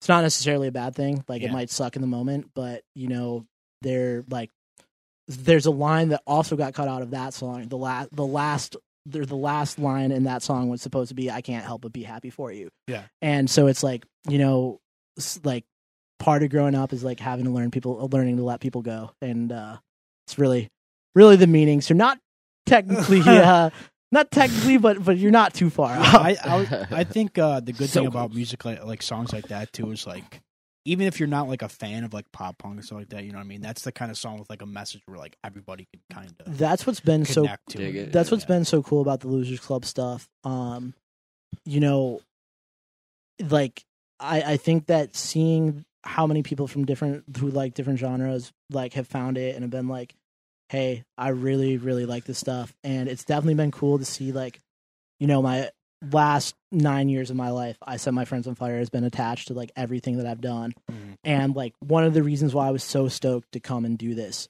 was because like you weren't like you had no idea about I Set My Friends on Fire or Yeah. anything else. Like you found this off an ad and just liked the music. And Oh, to, to yeah. see that, like that is such a rewarding feeling because it's like, you know, my biggest fear with leaving Ism Foff was like, who's gonna care anymore? Like, you know, like the biggest part of my life or like the biggest part of my identity that I've had for the last nine years like is gone like Yeah. are people still gonna give a fuck like are people still gonna care like what friends were friends with me just because i was in this band or whatnot and uh you know like seeing people like come up fresh under the fact of like hey we're just we're just here because of the music like we just like the like we're just fans of the music like yeah. and like i'm not gonna lie like like i get asked like i get i've gotten asked to do a lot of podcasts about leaving i set and whatnot Oh, and like don't normally don't normally take them and like one of the reasons why i was so inclined to do this was like like i said it was like it was about the music and Oh. it was super cool and like something that was super rewarding to me so i definitely really really appreciate you guys yeah, for man. sure. I mean, once like Dude, once it's I awesome just to have you, man. yeah, once I like discovered the band and then like I started to look up you and you know your buddy that do it with you, and then that's when I looked up you and then I seen that you're you know and I accept and I'm like, oh, you know that's cool, but like. I- I'm like no, you know. I mean, like no. I'm like no offense to that band, but I don't really care about that. I care about Oh, the yeah, Losers Club To stuff. be honest with that band, I probably heard more songs. I only like their one song. This number one on Spotify right now. for sure Because you got that nice techno beat to it, then the guy just starts fucking. things that rhyme with orange Well, you- That's cool. That sounds like this is like more like a kind of a passion project. Hundred. you know, you like hit it. You hit it on the. You Right hit the nail on the Cool. head. Like this was very much like a. I'm not trying to make it anymore. I'm trying to just write songs that Yeah. are good and like mean something to me. Like you know, there's a lot of songs on this album that like are about certain situations in my life that I never would have written about before, and it was like very much like a like it was very much like a set yourself free type album under Yeah. like the fact like just throw this out out there and like a lot of songs are like super super personal so um you know like seeing the response that we've gotten off it has been like i can't even like i can't even explain it dude like it it it, it like the last three months of my life have been incredible just because like there's that reassurance under the fact of like hey like you earned this like you Mhm. didn't get here because like you know the thing of of the way that we grew up fish same way like we we grew up in a very very good part of Rochester and like my dad was super successful and always always always always the whole thing with I set my friends on fire the bunny the bear everything was like oh Nate's dad's rich. That's what got him there. And it's like you know this was the first project where like like didn't take a dollar from anybody else. All self-funded in my basement you know like did it 100% DIY Awesome. and to see like the fact that like you know like when you hear it enough times like you start to believe it right so like Mhm. when you hear enough times like oh like you didn't earn this or like you're only here because you know so and so like someone like someone on my like I, I looked at i looked at it the other day someone brought my attention but like my wikipedia has the fact that like i'm related to michael eisner oh it yeah, I seen that. which too. is super the thing that's so fucked up about that i've met him once yeah. like he's it's not like it's like a direct like it's like he was in my family like related by marriage but it's Yeah. like he's done nothing for my career or like like i said i've met the dude once nobody in my family even talks to him but when people read that like oh they look at you. they're they're like deal, oh yeah. like like he must have gotten the demi lovato song Yeah. because michael eisner was his second uncle or whatever and it's like it's like it it like people on the internet can be so weird and like judgy, man. dude, you know, it- it's it's it's A lot of that comes from hate and envy. I people envious, I would assume. You know. Yeah, and I, uh I mean, no offense to that guy, you know. I don't know it's your family, is, but if like it that dude said, sucks, if it wouldn't have said on the Wikipedia who he was, I wouldn't know who the fuck bro. he was. l- So no I didn't idea. know this, but like Lord Farquaad was literally based off of Michael. Eisner. Oh, so So, like- kinda Yeah. so Yeah. like shit, so like the animator the animator from like the one of the main animators the guy who went and started DreamWorks yeah. was someone who got fired from Oh, I've heard all the stories. About That's that. and so. Michael Eisner was his boss at Disney so the first thing that he did at DreamWorks was go and I did- create a character I think I did hear something. I, Yeah, yeah, I've heard stories before, about the, yeah. uh, the DreamWorks starting up and all that. Yeah, I heard. yeah so but it's like you know like I said like once again like this has just been super super rewarding and you Yeah. know like like I said if you hear it enough like you kind of start to believe it and uh you know like I said I I was super thrilled to get that DM so definitely appreciate it man Yeah, man. I, I mean, I appreciate you even responding. I mean, you could have responded and just told me to fuck off, and I still would have been happy that you even responded at all. So when you responded and said, "Yeah, I'd love to come on," I'm like, "Fuck, dude." You know, like, what do I say now? I didn't expect to get this. we got the we got the natural fucking losers link here. Oh, yeah, loser, dude. I mean, I Club, seen it and I'm fucking like, match yo, made you in heaven. Dude. like- dude I feel like I'm I've like- known you guys forever I'm like, maybe if he hears the name, that'll make him want to come on more because you know, I feel like we're kind of like cousins, kind of now. Wreck that heater. And then, uh, but yeah, man. Also, too, on that that boy back home song, I kind of wanted to say, you know, when I first the first time I listened to it, because you know I don't want you know I don't want you to have to play favorites, but I did listen to the album first before anybody else. just, so you know, just keep that in mind. But uh, the first time I heard it, it kind of gave me like a uh, December by Neck Deep kind of vibe. Oh, that's a good song. that that is a very very good yeah, song it kind of Like, gave me that vibe, and I'm Fuck, like, we- okay, now I we got might a new just listen to Neck Deep on the way home. What um what made you guys uh do the Kid LAROI song? uh You Is just Kid like- LAROI you just or like is the it- song? is it Kid Kid- LAROI. Kid everyone LAROI. knows Wait, it. wait, wait. I want to know. Is it Kid LAROI? or Dude, it he Kid- said three different names in the car. Every time he said the kid's name, No, he said Kid- a different one. It I was was thinking- LeBlanc, No. L- Labiola, like No, I know it was uh, Child Campaign. Uh, that Child. Childish Childish Gambino? Gambino. Yeah, I know. That's a He's a completely rapper. different dude. Ah, fuck, I don't, I don't know names. Oh my god. I, I'm more of the metalhead of the group. I feel you. I feel you. Uh, so yeah, we um, so we saw, so we did a cover, like, so it's super weird. Like, so there was a giant gap in like what we were doing with Losers Club because like 2019 we came out and like did super like I shouldn't say we did super well, but like stuff was going good.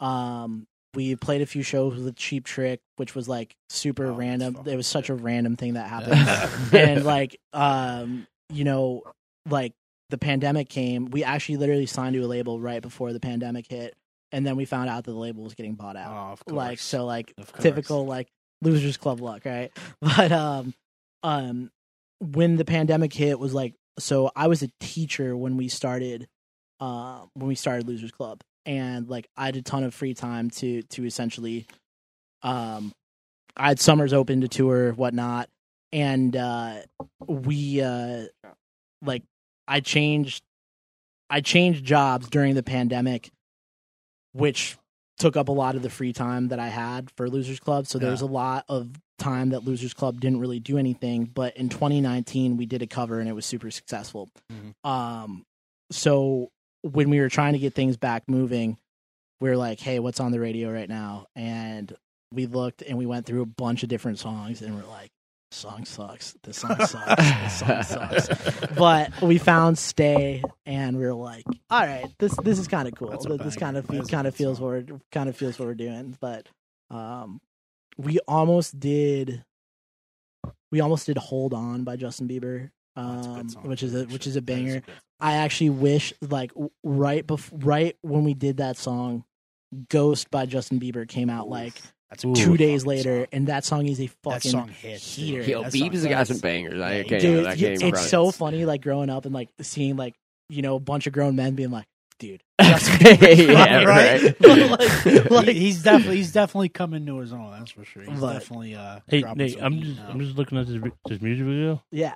I see I see your boy Fish in there. Push somebody. Fish has Fish has been our uh, Fish has been our our video. Fish has been the guinea pig for everything. for do like that. for literally like how this happened today was I hit him up and I'm like, "Hey, we're driving to Buffalo," and he's like, "I'm literally not going to Buffalo." and then then I, then I was like, "Fish, you're you're coming. I'll be there in like 40 minutes." And he's like, "I'm not going to Buffalo." He's like, drag his I, ass I out. gotta work at Shiprock. I gotta get everything's ready for Shiprock. Blah blah blah blah. And then like I get a text back like five minutes later that's like, "How long are we gonna be?" And I'm like, "I'll see you soon." So he he's been like the he's been the go to guy for the music videos. So Well, uh, Fish, we we uh, we appreciate you sacrificing your night to be here. appreciate it. But uh, it a was it, it was funny because I was just I'm just on your Instagram because I saw you posted like a long ass, uh, like not a goodbye because you know how when bands you say, oh the reason so and so left the band, yeah, yeah. like I'm really like, I'm like I didn't really get time to read it. It's like little words. I got to blow it up. That- This what happens when you get older. You can't even fucking see the words. I feel you. I But feel yeah, you. it was about when you dropping your album. or say that one more time. It was when you were dropping. Oh yeah, yeah, yeah, that long, like four paragraphs. Yeah, paragraphs. yeah, Poor Yoder hasn't touched that mic in like 45 minutes. yeah. I feel like I feel like I got here. You want to come share mine? No, I'm good. It's, it's, it's interesting. Absolutely. But also, uh, too, you know, when I was listening to the album too, when I heard that uh, the Blacklist out anthem, I uh, immediately one of the first things I thought I told my buddy, I'm like, "Yo, this is the type of song that like if they remade Tony Hawk's Pro Skater today, this would be the type of song that would be in that game, So there's or something like in a new skate game. Like that's the type of shit that would be. in there. so there's something that's love super funny that happened with that. So I can uh, see it in skate. our lineup or our, our CD lineup or our track listing got fucked up. So Blacklist Anthem and how how it feels to be a ghost were reversed for the first like five days that the album were out. And I don't know who's picked up on it under the fact that like the titles on the song switched. So like oh shit! so like Little Easter egg. yeah, so uh, so I think you're talking about the actual Blacklist Anthem. Does Yeah. it say Blacklist Anthem in the chorus? Yeah, Okay, yeah, okay, yeah, yeah, yeah, Yep. yeah, for sure. That was just like a, a fun, like, you know, it's funny. Like the chorus is like, uh, the chorus is like, uh, I'm good at fucking up, blah blah blah, something about getting drunk, and it's like I don't even drink alcohol. Yeah. So like, you know, it was just like a bunch of words that Yeah. that seemed to fit. But yeah, it was. go- I mean, the album's fucking great, man. Like, and I'm not just saying that because you're here in front of us. I mean, it's great, dude. And I mean. Yeah, I was jamming that shit out. I, I told today. my buddy about it immediately, and I like the first day I told him about him. He's like the type of dude that like you know what I mean. He won't listen to shit right away, especially coming from me because he knows like my playlist is like all over the place. Wait, what buddy is this? Henry. Oh. He knows it'll my playlist to go from like Taylor Swift to like Wu Tang Clan. same way. So he don't listen Same to my exact he don't listen to my recommendations a lot. But I'm like, bro, you got to listen to this fucking album, dude. I'm telling you. I said, listen to one song and then come back. And he listened to a song. And he's like, yeah, I like it. I said, I'm telling you, man.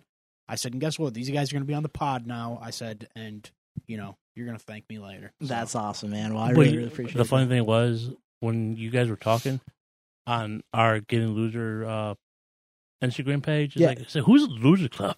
I'm looking like, who the fuck is these guys? Like, it's like, is some random like podcast trying to link up with us because we got Loser in our name? Well, I didn't Well, want to say good I didn't want to say nothing to them until you know you responded and shit. Then I'm like, okay, now I can go and tell them because you know there've been a couple times where I'm like, oh, I'm talking to somebody about maybe getting an interview, and then it never happens. dude it, it, so like so much of my job like a big part of my job is chasing sponsors Yeah. and it's like if i had a dollar for every sponsor that was supposed to come through that didn't i would be rich as fuck Man, we won't be ten bucks rich right now. so yeah, so I mean, so when you responded, and I, I immediately had to tell, like I, I broke the news to him in such a weird way. Like sent him, you know, like one song. I forget what song I sent him, and I'm like, oh, what do you think? was of on band? uh uh uh no on Messenger, uh Ryan on I- iPhone? message, Yeah, I sent him one of your songs, and I'm like, what do you think of this band? And he's like, yeah, they're pretty good. And I'm like, cool, we're interviewing. Cool. pod, so yeah, he's like, oh shit, really? Okay. just like Shakespeare. Oh, just, Just like like Shakespeare. That was That's a good song right there. too. Yeah, that was a I good song. appreciate That's one that, of my man. favorites too. Yeah. i appreciate that a lot And then I sent it to the group chat, and I'm like, everybody take a listen to the album because we're interviewing this guy. soon. Dude, So, well, It wa- I- was I funny. appreciate it a check lot. out the music. Let me know. That's what when you he think. tells me like a week before they tell him like, "Hey, by the way, listen to this." Like, okay, I'm listening to it. I was excited, man. I was telling, This is kind I was telling people at work, and they didn't even know what the fuck I was talking about. Dude, that's Like, Yo, I awesome. got this guy from a band coming on the pod. I'm pretty hyped. So so I got to ask you, like, what what kind of uh like what kind of bands do you grow up on? Like, what's your favorite Oh, band? dude, uh, most of my music growing up came from him, so it was like a lot of like some forty one. Oh yeah, we're brothers. yeah, yeah. Oh, you guys yeah, are brothers. yeah, we're- okay. it's we're cousins. older And brother. then, yeah, so and then we're we're cousins. family. Yeah, And then Yeah, we we buddy, adopted Yoder. yeah, yeah. I worked with them at the uh, casino. Okay, Yeah. cool, cool, cool. So yeah, a lot of my music came from like him. So like it was a lot of like Sum 41. I remember like. Uh, Uh, a lot of I remember bumping Incubus. like POD shit like that. CKY. All my shit came from CKY, him, yeah. Yo, I was actually- really into skating I, as a kid. I actually Me got too, me I too. actually got to see VV live VV. from HIM. Oh, oh, Villy? Villy? Wait, how do you pronounce it? Villy? Volley. I call him VV. I just call him him. Yeah. Like, like, Yeah. like he's so out there now. It's not even funny. I mean, And He just stands there like he's on the edge of the stage, just like like wobbling his feet. He's like, "Dude, you're gonna fall. You're gonna fall." He's like, "What happened to this fucking band?" I hate when uh bands from him go on a solo project. They don't never bring none of their ma- members with them. It's like that'd be kind of cool. I, Yeah. I, I just want to see the viol. I want to see the dude with the big ass beard shredded on stage. It was also uh, another big one that he got me into, and then I, I was like really obsessed with for a while was uh, New Found Glory. all right, I was Like big the Sticks and Newfound Stones Glory. album. Glory, I yeah. fuck, I played that shit till it stopped. I was loved I was like so a much. super big the starting line fan. Did Oh you yeah, listen yeah, to the listened starting line? both them, Yep. Yeah, so uh, which is crazy. So uh, the the so actually the manager from the first band was the owner of Drive-Thru Records. Um, so No yeah, so That's that, dope. that's uh that's uh that's how it's all tied together. But that's that's awesome. Sum 41's breaking up, which is sad. Yeah, oh, yeah. but it's weird. They're dropping a new album. chord in me They're going. little They're bit. dropping a new album soon. Yeah. yeah. Yeah, they're dropping a new album. It's like, yeah, we're done. Like, Well, I mean, fuck? they're going. You Their know, it's their, farewell- that's their goodbye to farewell the fans, CD? man. I get That's it. dope. That's kind of dope. Though. it, it was like Yeah. a lot of bands It's like you a don't get that double from. album. You know, No, right? Linkin It's like Park did it. double album. we knew, like I didn't knew Chester was Linkin. Park wasn't supposed to break up. Yeah, Right. They were supposed to go on until No, but Dude, but Linkin- that last album, his last Chester's, la- uh, uh, sorry, cutting you off. yeah. But it's his, the last album, One More Light, he know he was leaving the world. You kind of got to think like he's probably fighting depression for like a while. Yeah, I mean, he, you could like tell in the like lyrics. he- like heavy, like heavy is Yeah. like oh yeah, that's you almost know, like- like it, it like it was definitely there, Yeah. but like at the same time, it's like you know it, it's it's tough because there's people who don't think that they're gonna make it to 40 that make it to 50 Yeah, and right. like you know like i feel like it's not like a decision that you like impulsively make. It's realistically he was probably fighting it forever. And the thing that sucks is there's a ton of people that fight it and don't do it. And every once in a while there's one person that does.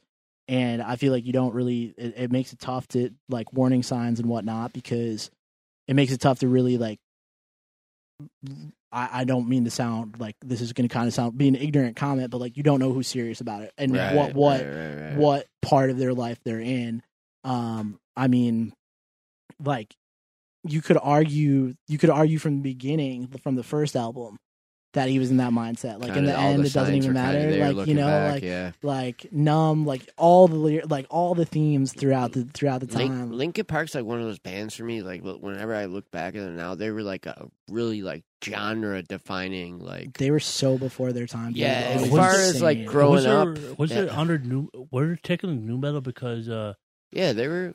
Dude, New- Hybrid Theory was New- pretty fucking fucking new heavy, metal. bro. Yeah. no like That was new metal for sure. like at first like I was trying to discover when I was younger. I was a System Down fan. I was uh Yeah. I never really got into Slipknot until maybe like five six years ago because at the time I didn't really like heavy music at the time, but Yeah. now The, the band that introduced me into like into like real heavy music music was like Korn. Korn, yeah, Korn I was is a the huge, shit. I was a huge Korn fan. I uh, I rem- remember I met them at a Rochester Amerks game, That's dope. uh, which which was crazy. But I was a huge Korn fan. Um, I found like As I Lay Dying on MTV, um, which was like the first like real real metal band that I got into, like either heavy like screamo band, I guess. Um, Skylit Drive too, like Yeah, was super I into knew a little them. bit of them too. Um, I mean, Emperor? Crown the Empire. Yeah, so Crown the Empire.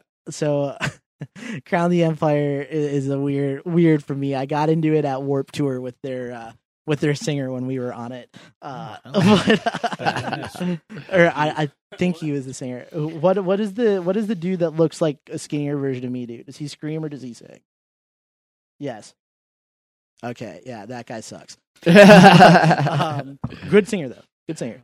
But um, but yeah, the uh, like you know the the whole Linkin like the whole Linkin Park thing. Like same with Underoath. Like I, I look at like like some of those albums came out in like 2002 2004 i'm like this sounds like it was produced in 2016 like yeah, you know like how yeah, a lot of that stuff is like timeless. how were you Yeah. this ahead of the game? Like linkin park like like i said like link and you know what's crazy? Nobody has been able to come even close to emulating what linkin park did. Like there's like the samples that they use everything like i've never heard like any of those samples in another band how seamlessly the vocals switched and stuff. Like the chemistry between Chester and, and Mike was just like crazy dude insane, dude. Yeah, and I uh, And so many good songs. And I think, you know, also I think, you know, like when I was growing up, at least like what Linkin Park was doing was like huge for like my generation growing up. You know what I mean? Because like that first time they dropped that duet album with Jay Z, that fu- Dude, that was like one of the biggest fucking things in the world at the Real, time. bro. Um, You and- Like people still talk about it as like a on like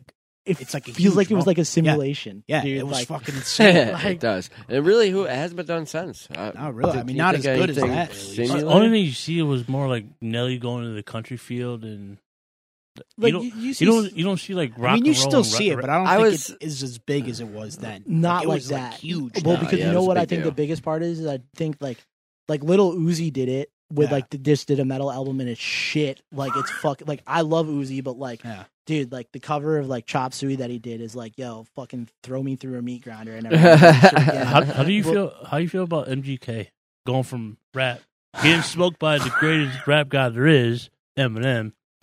He went to the pop punk era. I think- So I can't lie, like. Do I fuck with MGK as a person? Not really, but do, does he have some fucking? A couple of bangers songs are pretty shit? catchy, bro. Yeah, I ain't gonna fucking lie hate it. I hate I it. ain't gonna lie either. I hate it, but I'm like, dude, some of his shit is is, is fucking And good. you know what? I'm, when it comes to him, dude, I'm not gonna front. But that shit that he did for that Downfall album, when he put out that like little short movie, that Downfalls High, yeah, that shit was fucking bad. like I, you know, I'm I'm I've com- never I'm seen that. Check it conflicted. out. I'm conflicted on him because, like, look, I think it's really cool that he brought a lot of pop punk ethics and a lot of these like things that we grew up on, like values that we grew up Yeah. on, into the mainstream spotlight.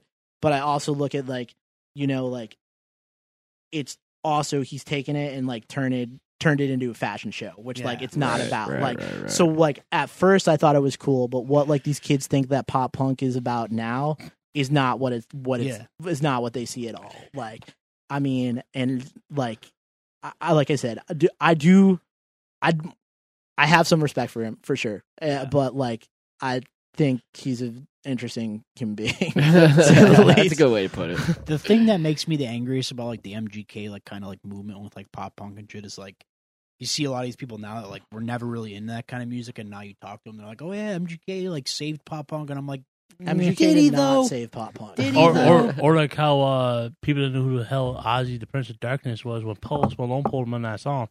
But dude, I knew who fucking Ozzy was. I remember when he was in Black Sabbath. Uh, I'm not I'm not old enough for Black Sabbath era. When he bit the head of the bat, you know it was a crazy There's motherfucker. motherfuckers that grew up having nightmares about Ozzy. But it's bro. like, but it's like, it's like the same thing. Like I remember when Paul McCartney was featured in the Kanye song. Oh yeah, like- everybody's like, "Who the fuck is Paul?" yeah, like, McCartney?" like, yo, bro. he should, he should be like, that's so awesome. He's bringing up new, new and upcoming artists. Like, Yeah. you know, have like, some People are so misinformed. Yeah. It's, it's ridiculous. but uh, you know, it, it also kind of makes me sad that like there's so many good bands that like missed their time, or Yeah. like there's so many good bands that broke up because they couldn't make ends meet. That are way more talented than than some of these fuckers. Like, you know, and with I mean, a team of writers, they got like 15 well, writers. A lot of these people aren't even writing their own songs. and Well, shit. and it's like that's what's like that was oh, something that was definitely tough for me. Like with I set my friends on fire, because there was definitely times that like you know we'd have a band open for us, and I'm like, what are we are doing? Like awesome. you guys deserve this way more. Right. Like you know, or like some of these people who like some of the most like one of my best friends. He's fe- he's featured on a lot of the Losers Club stuff. But one of my best friends, Dustin, is like the most talented human being that I've ever met in my entire life. And it's like any bit of success that I've had with music, I'm like, why wasn't this you? Like, you know, like like he's so good at what he does. So. Well, dude, it's awesome that you'd bring him onto your stuff, though, because a lot of people, if they knew people like that, they would not give him any uh, play Oh, on their dude, album because they out of fear.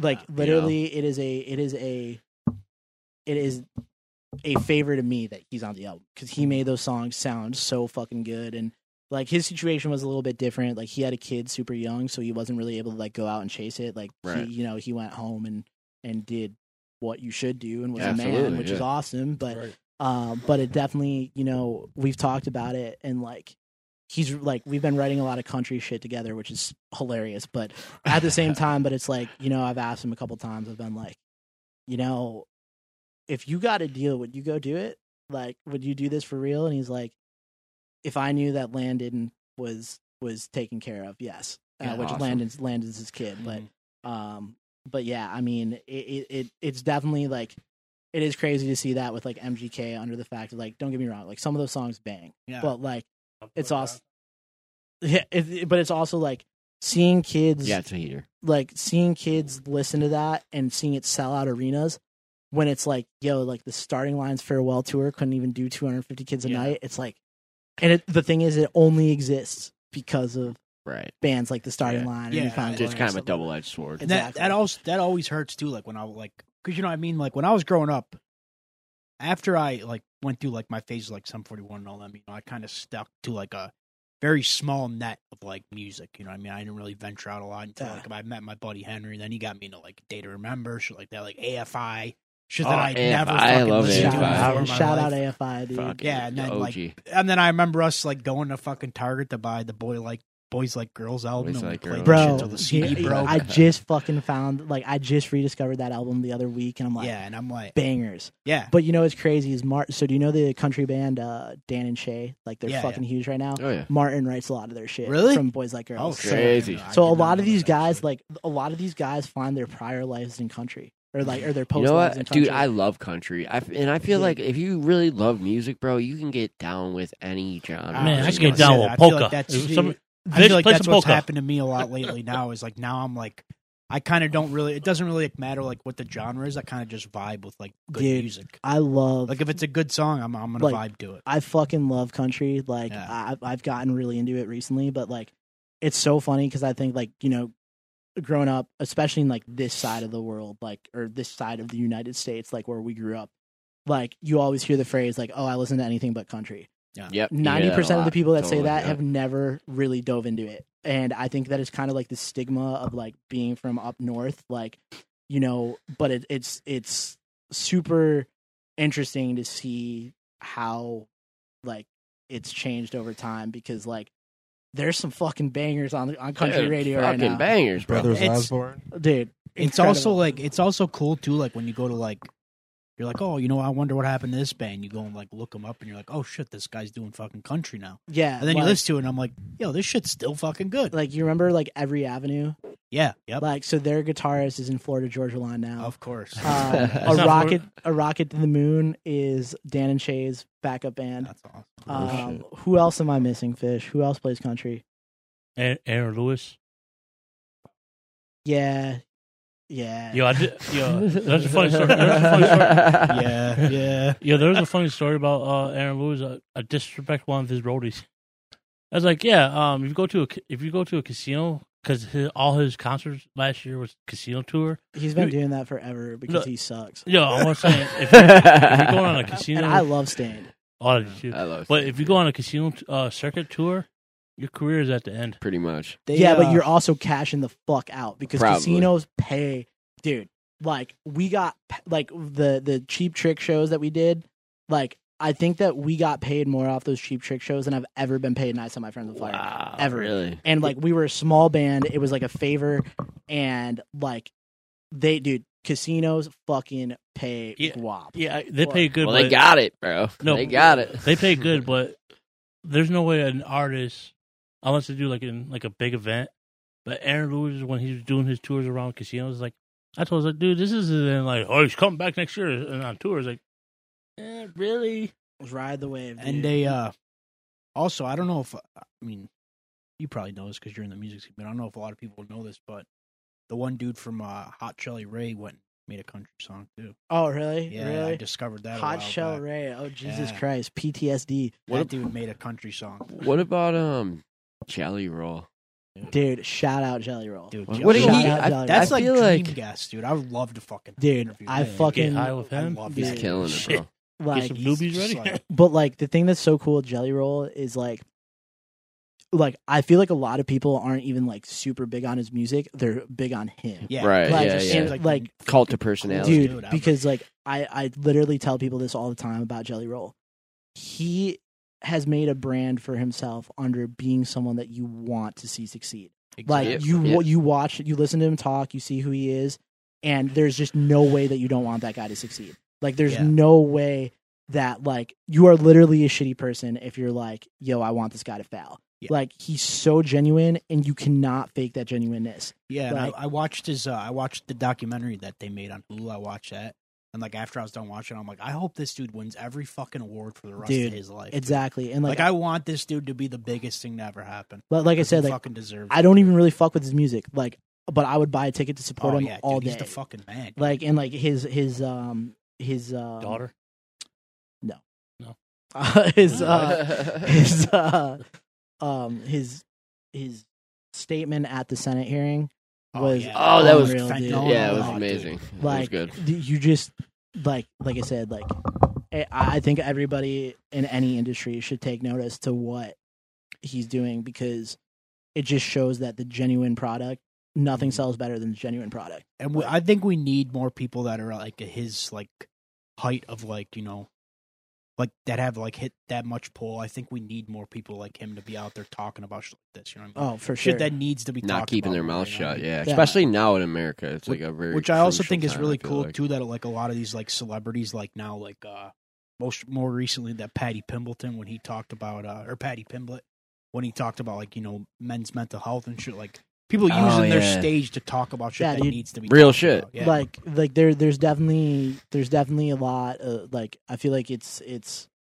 i feel like there's a lot of shit that that's coming out that that i feel like is people talk about like how shitty the world is all the time but like i feel like there's definitely steps being taken in the right direction on Oh, yeah. like more shit being talked about and and whatnot and uh you know like uh, like the thing is that i view i legitimately view jelly roll as like he's making a difference to like a lot of lives and 100%. making changes that will realistically probably affect our lives and, and being that influence that he is like you know going going on like going in front of the senate and saying what he said like i, I don't know another person that could have said it the way that he did and you know have people be able to take it in the Mhm. way that that that like it genuinely made a difference to a ton of people and Oh, yeah. like I- So- I think So that's can I really find cool. his uh Senate thing on uh, YouTube? Probably. Yeah. How long? How long is the video? A couple minutes That's like a five minute speech. I maybe, think or too, something. like All right, because after you get like twenty minutes, and it's like, come on. I think too, like I think it's cool with that kind of stuff too, like him doing that. Like you don't know what that's gonna go on to do. You know what I mean, like somebody could have watched that video and now they're reaching out to get fucking help and shit. Yeah, you know what I mean? exactly Like It's a ripple the, ripple yeah, it's you the know? kind of power shit like, like that has. dude that's what's so crazy with fentanyl is like i know so many people who like have, have passed away from fentanyl that like you know they didn't know what they were getting into you know like Yeah, and crazy. uh it's it's not it's not as you like when you hear about those stories and whatnot you think like oh like that's not happening in rochester that's not happening in buffalo or whatnot when like realistically it is like, totally. Oh, for um, sure. I think that probably everybody in this room has known someone that has died from drugs, unfortunately. And you know, like I feel like the the conception when we're kids and whatnot, people think that it's like, oh, one day you just wake up and decide to put a needle in your arm, and it's nothing. It's never like that. Yeah. Like you know, uh, Chris Hutka from the Bunny the Bear, like one of my best friends that passed away. But it's like you know he he was an addict. He like heroin was his vice, but like you know his thing started off of like like his wisdom teeth. like he didn't have enough of the right prescription of morphine and had to go and chase what else was out there Yep. and eventually wound up like you know yeah, and they, it's they overprescribed him so much.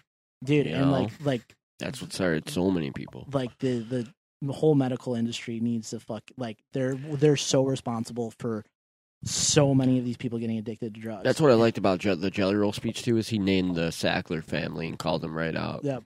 You know, called Yeah. them out by name. and uh, like kind of just like going off of like what you're saying, you know, about that kind of stuff. I watched a kid that I used I grew up with that I was like really good friends with.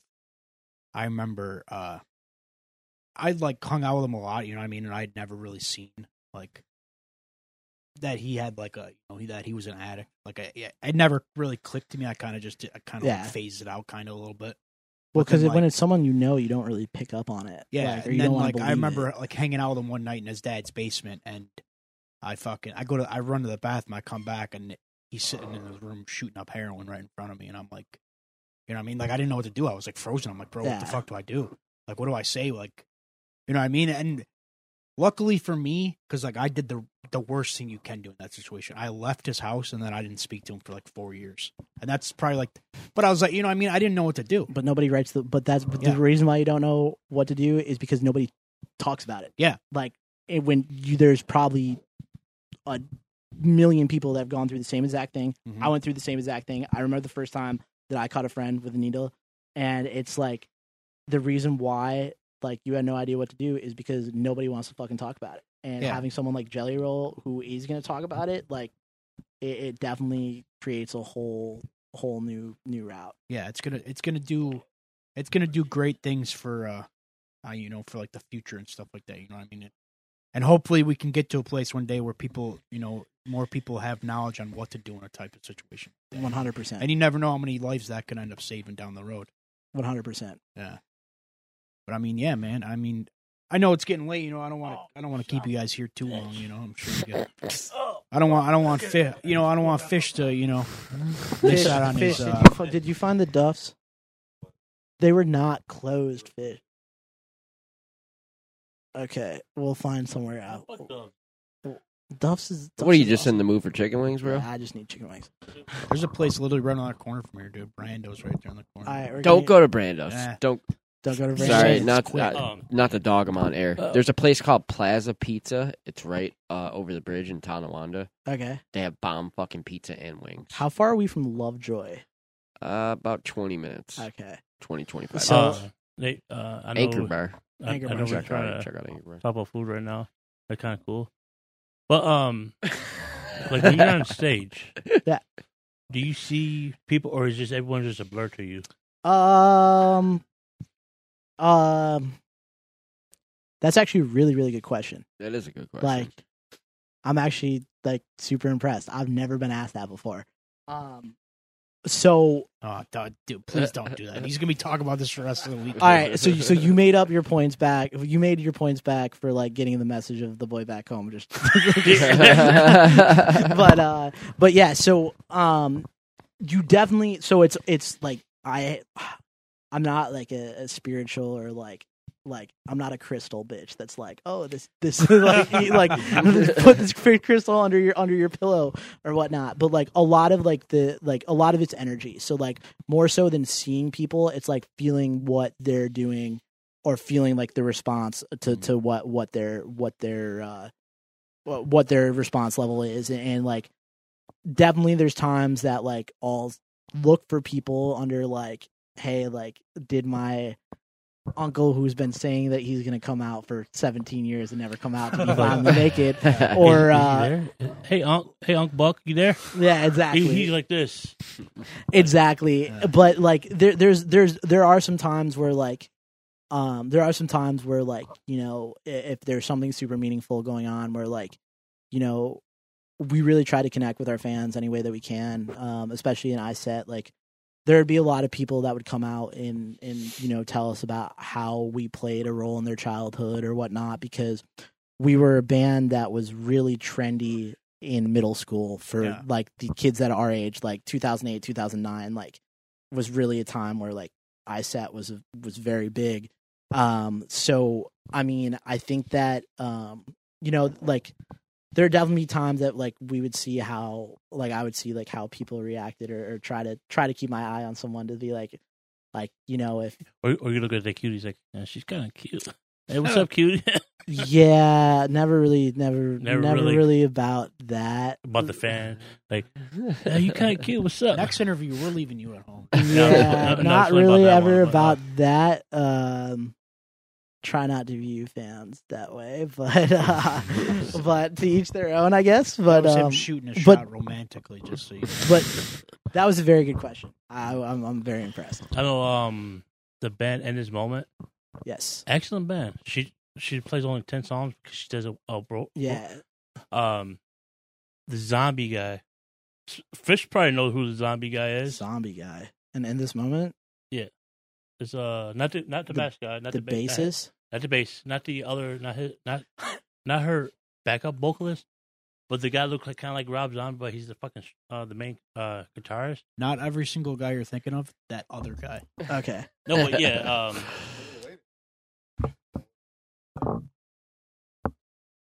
Probably. for sure. But I know she's marrying the guy from Dead. So you so you know what's so crazy about Dead? They used to be like a screamo band called Greeley Estates. And do you remember Greeley Estates? I kind of heard them. Fish, you remember Greeley Estates?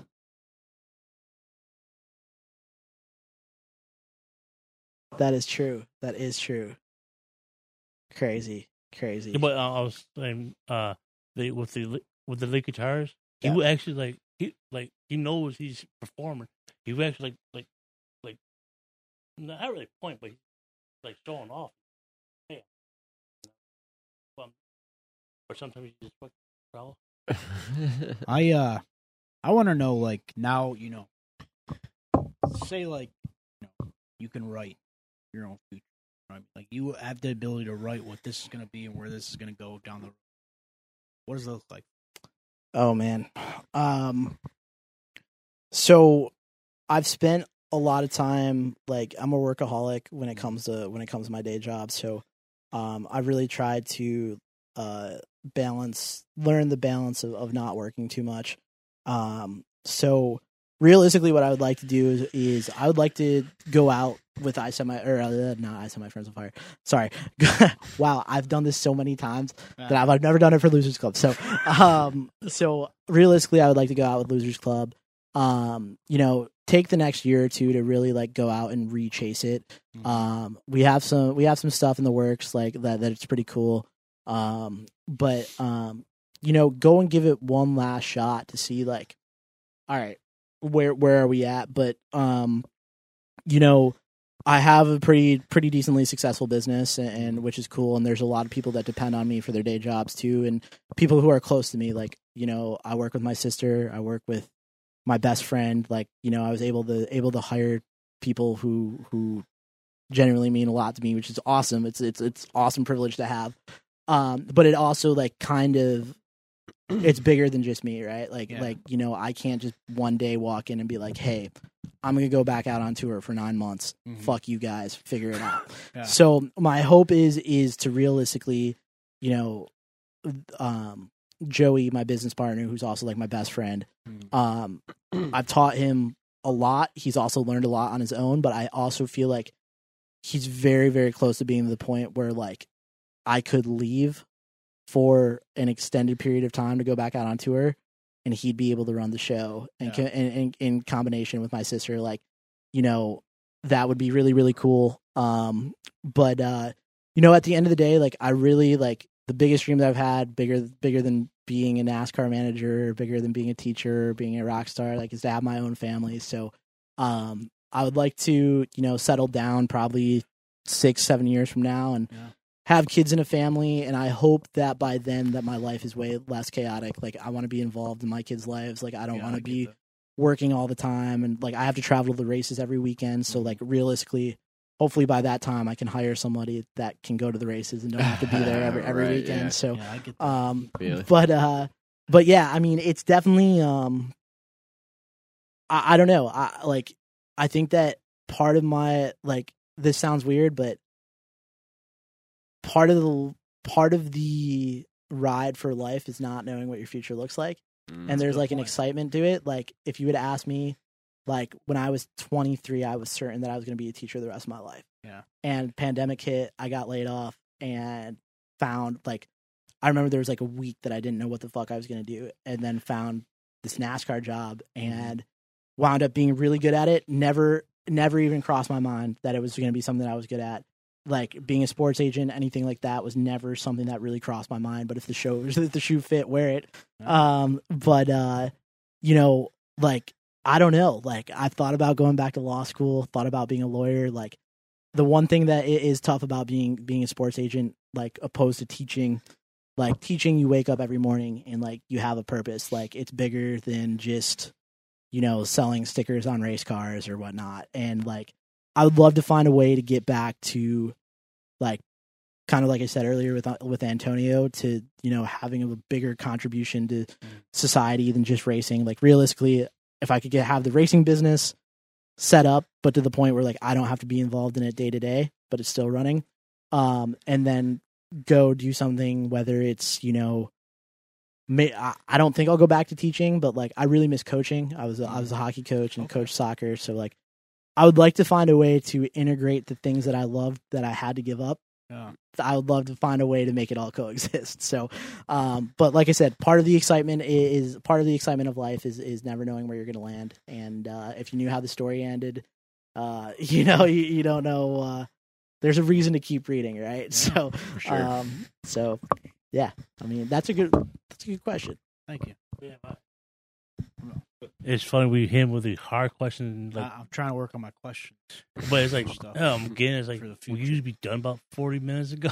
Dude, whatever works, man. No, I no, mean, no, no, I'm no. having a great time. No, Yeah, I I'm, mean- I'm just saying we, the Yeah, conversation's going, but because I gotta go to the bathroom, that's why I said, I "Oh, kinda have cool, to oh, piss wrap too. it up, okay." I kind of have to piss too. I can't. lie. Well, I mean, that's why I was saying like I didn't want to keep you all night. You know what I mean? But uh, Nah, the nah, conversation's just Yeah, been we flowing flowed. Well, yeah, you know what I flowed mean? pretty well. Yeah, for sure. I mean, as good. long as you guys aren't pushing to get out, you know what I mean. I, I Hey, just need to find chicken wings.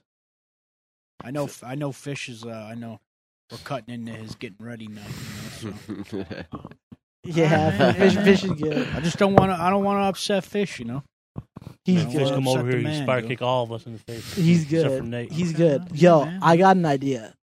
All right, fish. You're gonna come sit in for me.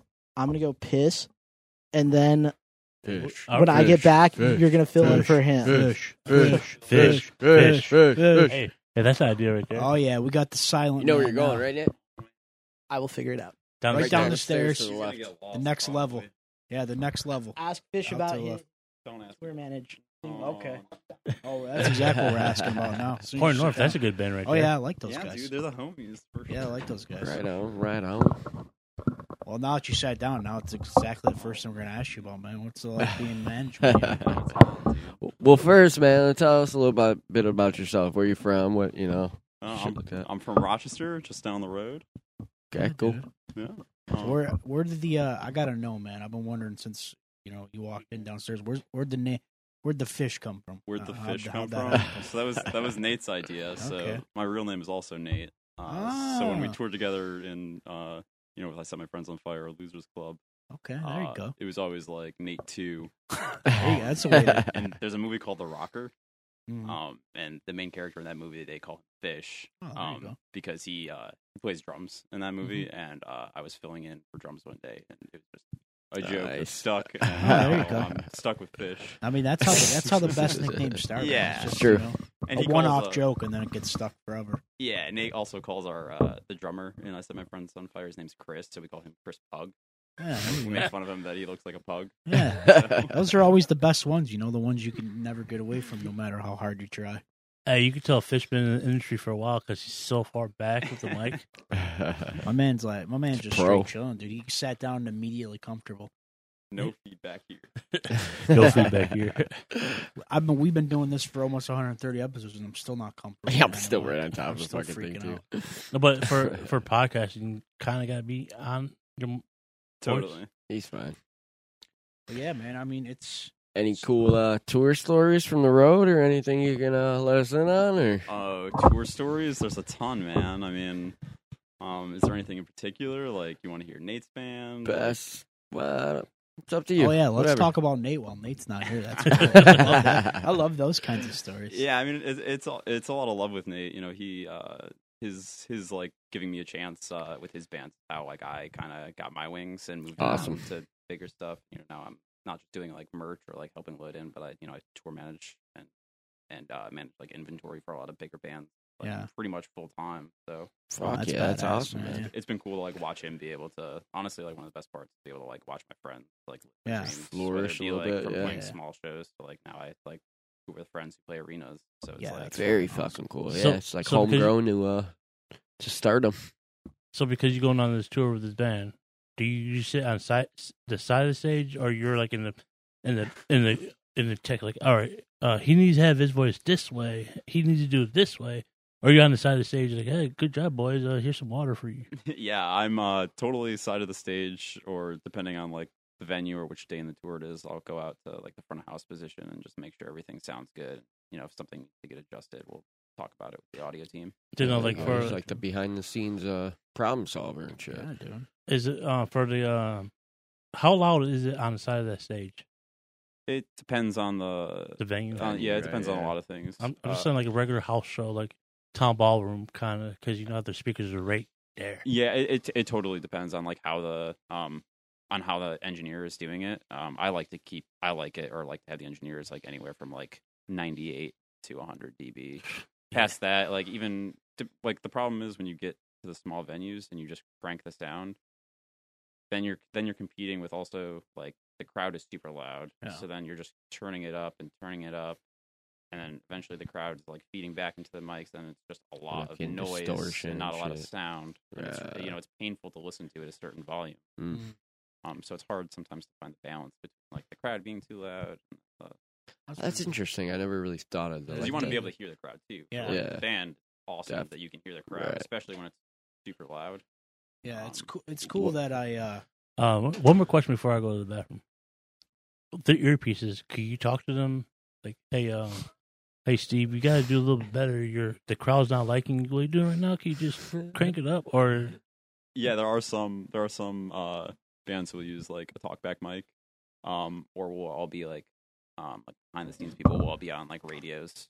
Uh, So but- we and- can we can be like, hey, like this is not working, and they'll Fix able to, it. Yeah, they'll be able to fix Yeah, it. I see me. Someone like me, I couldn't have a job like that because like I, I like to play too much, and I'd be like in the middle, like while they're in the middle of something serious, be like, "Yo, man, I think I just like shit my pants, probably." you know, just be like, "Fuck." 'em yeah, and they shit. totally do do that sometimes too. Like you'll see, like sometimes like the guitarist will run over to the side of the stage and like fix something. We'll definitely like make uh, funny jokes or Yeah. you know be like, yeah, this is totally messed up. Careful, like that's my ears are out, I can't hear anything. Like, Yo, your fly's down, bro. yeah, yeah, for real. Everyone looked. I Everyone checked. standing up looked. All right, so this works.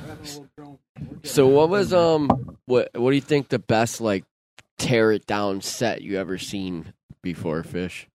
oh man. Like the most killer fucking Losers Rager. Club Kuwait and Casino 2019.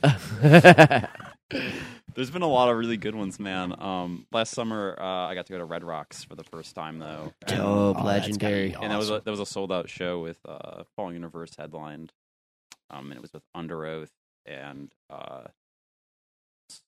uh, Ice Nine Kills and uh, this band I just started working for called Catch Your Breath, and Oh, ah, it was just an insane experience, like the lasers and the lights, and you're just out in nature, like middle of summer. It was- Sounds like it. Can I just say super real quick? It's a good thing that you brought up Ice Nine Kills after Chop. I know he would have 'cause probably creamed his fucking out. pants, dude. Dude. He's like I- obsessed with them. dude. I He can't would've- do it. He would have came in his pants probably.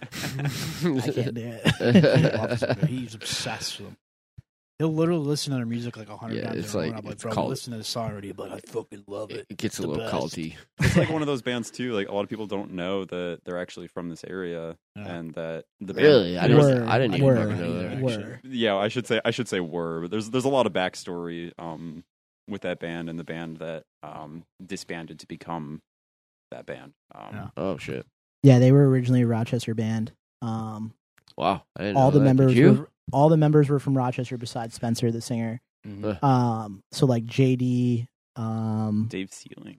Dave Sealing, Connor, uh, they were all um, they were all from Rochester, and so when they got signed the first time, everybody quit besides Spencer. So Spencer moved to Rochester to combine with the band Remember Tomorrow from Rochester, Oh shit! and He they said, went Fuck on. You guys. Yeah, well, they went on and But they why it seems like a weird time to quit though? Like, what, it's just like drama going on behind the scenes that kind of played yeah, into it. Yeah, for sure. Like, and they grinded it out for years. Like, like they, uh like, shout out Spencer. Spencer, Spencer, Spencer grinded it out. Like, like definitely respect that.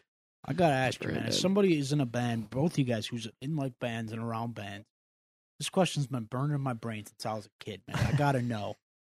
Because like when I was younger, this dude I was like best friends with, this dude Mark. We were gonna start a band. It was gonna be me, him, his girlfriend at the time, and her best friend. And we came up with a name, and to this day, I think it's one of the coolest names ever. But I gotta know as somebody who's in the industry if it's actually a cool name or if it's just shit. All right. And you you could tell me the truth. I can handle it. You better be Alright. fucking good at The this. name was build-up. gonna be "Wish Upon a Nightmare." fucking Is that get a out. Good name? Is that a Get good out, name, dude. Or is that like get out. corny? Go wait in the car. Would that have been super corny? So there was a time that it would have been really cool. It's a, it's a good local band name. Good, good answer. Fish. Wow. Don't lie to me, man. I want to know. I need to know. All right. So I need so to put this to bed. so so keeping it real with you. This guy's been PR trained. I like how he answered Like- that. At one point in time, yes, that would be a okay fucking name. He's like, I don't want to start a mass murder here. So I'm gonna be MySpace nice. days, it would have been like would have popped off. Like would have been super dope. MySpace days. Uh, nowadays, eh, one might not have gone over as well. man, that's okay. I mean, at least now I know in my hearts of hearts that you know it's a good thing that only one the person in the band actually knew how to play any instruments. Fish, you disappeared. Wait, is there a case over there? Sometimes there's a case right there, chap. On the corner. No? Fish, I need to ask you. You don't need to. Say, you don't need to state the band. You don't need to state the band. What is the worst night that you've ever had on tour? Please tell me it involves a dead hooker. I know what night it was, but I want to see. I want to hear. I need to know. I was gonna say with you. Okay. Wow. All right. Wow. He set you up and Right under the bus. Yeah. So Fish begged me to take him on tour for years, for literally years since he was like, like, young, young. You should be careful. I was pretty nice to you earlier. I I finally I finally gave him a shot. He came out and he did a great job. He did did a great great job. And uh, when he was on tour with Losers Club, our van broke down in Chicago, and that night, Ooh. like that night, I was like, "Yo, my friends in Escape the Fate are playing. Let's go." And it turns out that Escape the Fate didn't have a merch guy, so Fish went and sold merch for them, and the rest was history. yeah, a week, a week later, I got a text like, "Hey, bro, could you come on tour?" And that's That's that's, literally awesome. how it happened. That's- Been with them for five years now, six Wow, years. that's bad. That's That's awesome. pretty sick. Awesome. That's pretty sick. cool as fuck. Crazy. Dude, what a time, dude. They were in the middle of the set, and the uh, lead singer stopped the uh, the show because twenty five percent of the uh, merch had to be higher, so the the uh, where they were having it were, was getting the the royalties and not the band. That was your boys, right? Yeah, that would uh that recent story was in a lot of the like metal injection news and stuff like that. Uh, I think it was I think you're referring to Ronnie Radke and Falling in Reverse. Yeah, yeah, yeah. Um, but yeah, it's it's pretty standard. Like it's unfortunately one of those things that a lot of bands don't like, but don't realize that their agent and the promotion company are agreeing to a contract that says X amount of money is going to be given for merch. Damn, I All always of that- wondered that. That makes total sense. All of dude. that is adjustable. So And like realistically, like if you took like a five hundred dollar reduction on your guarantee, chances are they would buy wipe the, the merch fee. Like like it, it's So- it's it's it's one of those things that like a lot of these bands don't under like I I don't want to I don't want to go go and hate on every band ever because like this is a broad statement, but like like Do it. a lot a lot of, so a lot of a lot of the shit that these bands deal with that they feel like they're getting fucked. Don't get me wrong they're they're definitely getting taken advantage of in some ways. But a lot of this is business and there's correlations in like any business uh, uh, of of they're everybody's going to try to take give them an Everyone's inch they're going to try to take a mile exactly. sure. so um you know like it, it, it's it's like you know people want to take a take a cut of merch but then when the venue closes and they have no place to play they also complain right so it's like you know yeah, it's yeah, yeah. So yeah, you kind of got to break them off. Yeah, double-sided right, sword. Yeah, yeah. Everyone's got to eat, or else it's not worth it, right? for sure. So, but so are so you? Whenever a band's pl- like when you're setting up the tour, are you negotiating with each venue as you go? Like, is it a contract for each venue on each, each each stop on the tour? each promoter yeah How is yeah. it dealing with promoters? Fucking It- it- brutal, it right? depen- dude? Like, there's a few promoters every tour that I'm like, oh my god, I have to see this guy again. Like, like, but there's also a few promoters that I'm like, oh man, this is gonna be a so and so show. Like, this is gonna go off. yeah, so like, like, like it, it, it's both sides. Like, there's definitely a few promoters that you're like, hey. I don't want anything to do with you, but unfortunately, like I've heard about that a lot in like hip hop in like the hip hop community. I wasn't sure, but eh, it, Yeah. of course would correlate.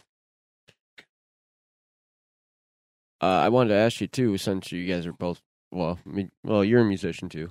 Uh, what are you guys listening to these days? oh man, I've been listening to a lot of K-pop. Not gonna lie. I- I hate Nothing wrong with that. That's fucking I dope. love me some Blackpink. Oh, Yo, how could you not though, Dude. bro? exactly. I gotta see what I'm listening to now. Wait, you're listening on mute, right? no? Oh shit. Okay. I got a special place for them girls. I'm listening. Yeah. So I found out you you will like this band a lot. There's this new band called 408. Oh, dude, I love 408. I knew it. I knew I it. love There- 408. Is is yeah, O yes. it's four O H eight? No, it's just Oh, okay. 408. Okay. Yeah, Yeah, I love they're 408. dope. They did a song with another band that I got super into for a little bit. Uh, Magnolia. Park. Magnolia I Park, got they're super dope. into them for a little bit. I don't really listen. still Loveless pretty good, is though. pretty dope. Their singer is really good. Kind of a douche, but he's good. Uh, Dan and Shay is dope. Wow, I'm getting way too reckless on the pod right now. Uh, Dan and Shay is dope. Seaforth, shout out Seaforth. Um, yeah, and uh, everything else is pretty much country. Man. So I did. I just country. got to say, like, in you know, on the pod, man. Thank God the one dude from Dan and Shay cut his hair finally because he was looking like dude, Geico he looked caveman. like he looked the guy cocaine. Yes, Wow, he did. literally. He did. Bro, what are you doing? You used to be such a good looking That's dude. what I'm saying, bro. I don't understand. It's because I the other guy got bet. skinny. Ah, that's my problem. You're right. now he's probably competing. Yeah, dude. Yeah, that's Yeah. probably why Florida Georgia line broke up. they, were- they They both did. started. They, They, both did. started to get like attractive, and they're like, okay, this we can't have happen. this can't happen. Yeah. But it happens, man. I guess you know. But hey, man. Also, another question I want to ask you, and then maybe we can wrap it up if you guys want. Yeah. I just want to ask you, like, uh, you know, like you said, going on tour, like Losers Club and shit. What bands would you like you could? Ooh, good question. S- Dream lineup. Simple plan for Oh, sure. I fucking Simple love plan I for see, sure. I seen Simple Plan at uh, Rapids some years ago. Oh, Yeah. one of the best shows. of my life. Simple plan would be really It was cool. so fucking. Um, I've been fortunate enough. So I actually have toured with Simple Plan on Warped Tour. Technically, um, oh, you guys did Warped. we did Warp, we did awesome. Warped a few times. Yeah, Um, Iconic. yeah. Like I would. I'm trying to think of bands that I would like to just tour with, like just straight out. Um, oh, my bad. Sorry, fish. Um, Simple Plan for sure. Uh, I'm pretty jealous that Fish is going out with Breaking Benjamin. Like that's pretty cool. that is pretty cool. Um, yeah, I mean, I think most of the bands I would like to tour with aren't together anymore. um, and it's also weird because like when when I'm on tour, like when I'm done playing, like I normally like go back to the van or bus. that was going to be my next like, question. if you guys like hang out, yeah. So we go out and we'll, we'll hang out when the show's done. Like we'll go meet fans and whatnot. But like, I mean, I've toured with bands for like 40 days and I have not seen their set. Like, like, which like, I mean, feel like that kind of makes me sound like a douche. But like, there's just so much. There's so much going on on tour, and like I believe that. one of the major things is like for me is I always drove, like always, always drove. So a lot of times, like you know, those are like my decompression hours at the show. So like, you know, there's definitely been a few bands that like I absolutely loved seeing every night that we toured with. Like when we were on Warped Tour, like I saw, I would go and watch Family Force Five every single day. Like absolutely loved watching that band. Um, trying to think of think of a few other ones that that I'd watch, but um, you know, as far like fish, you you you probably are a little bit different on this one. Uh, I mean, as a merch guy, are there any bit like do you watch your bands play or not really?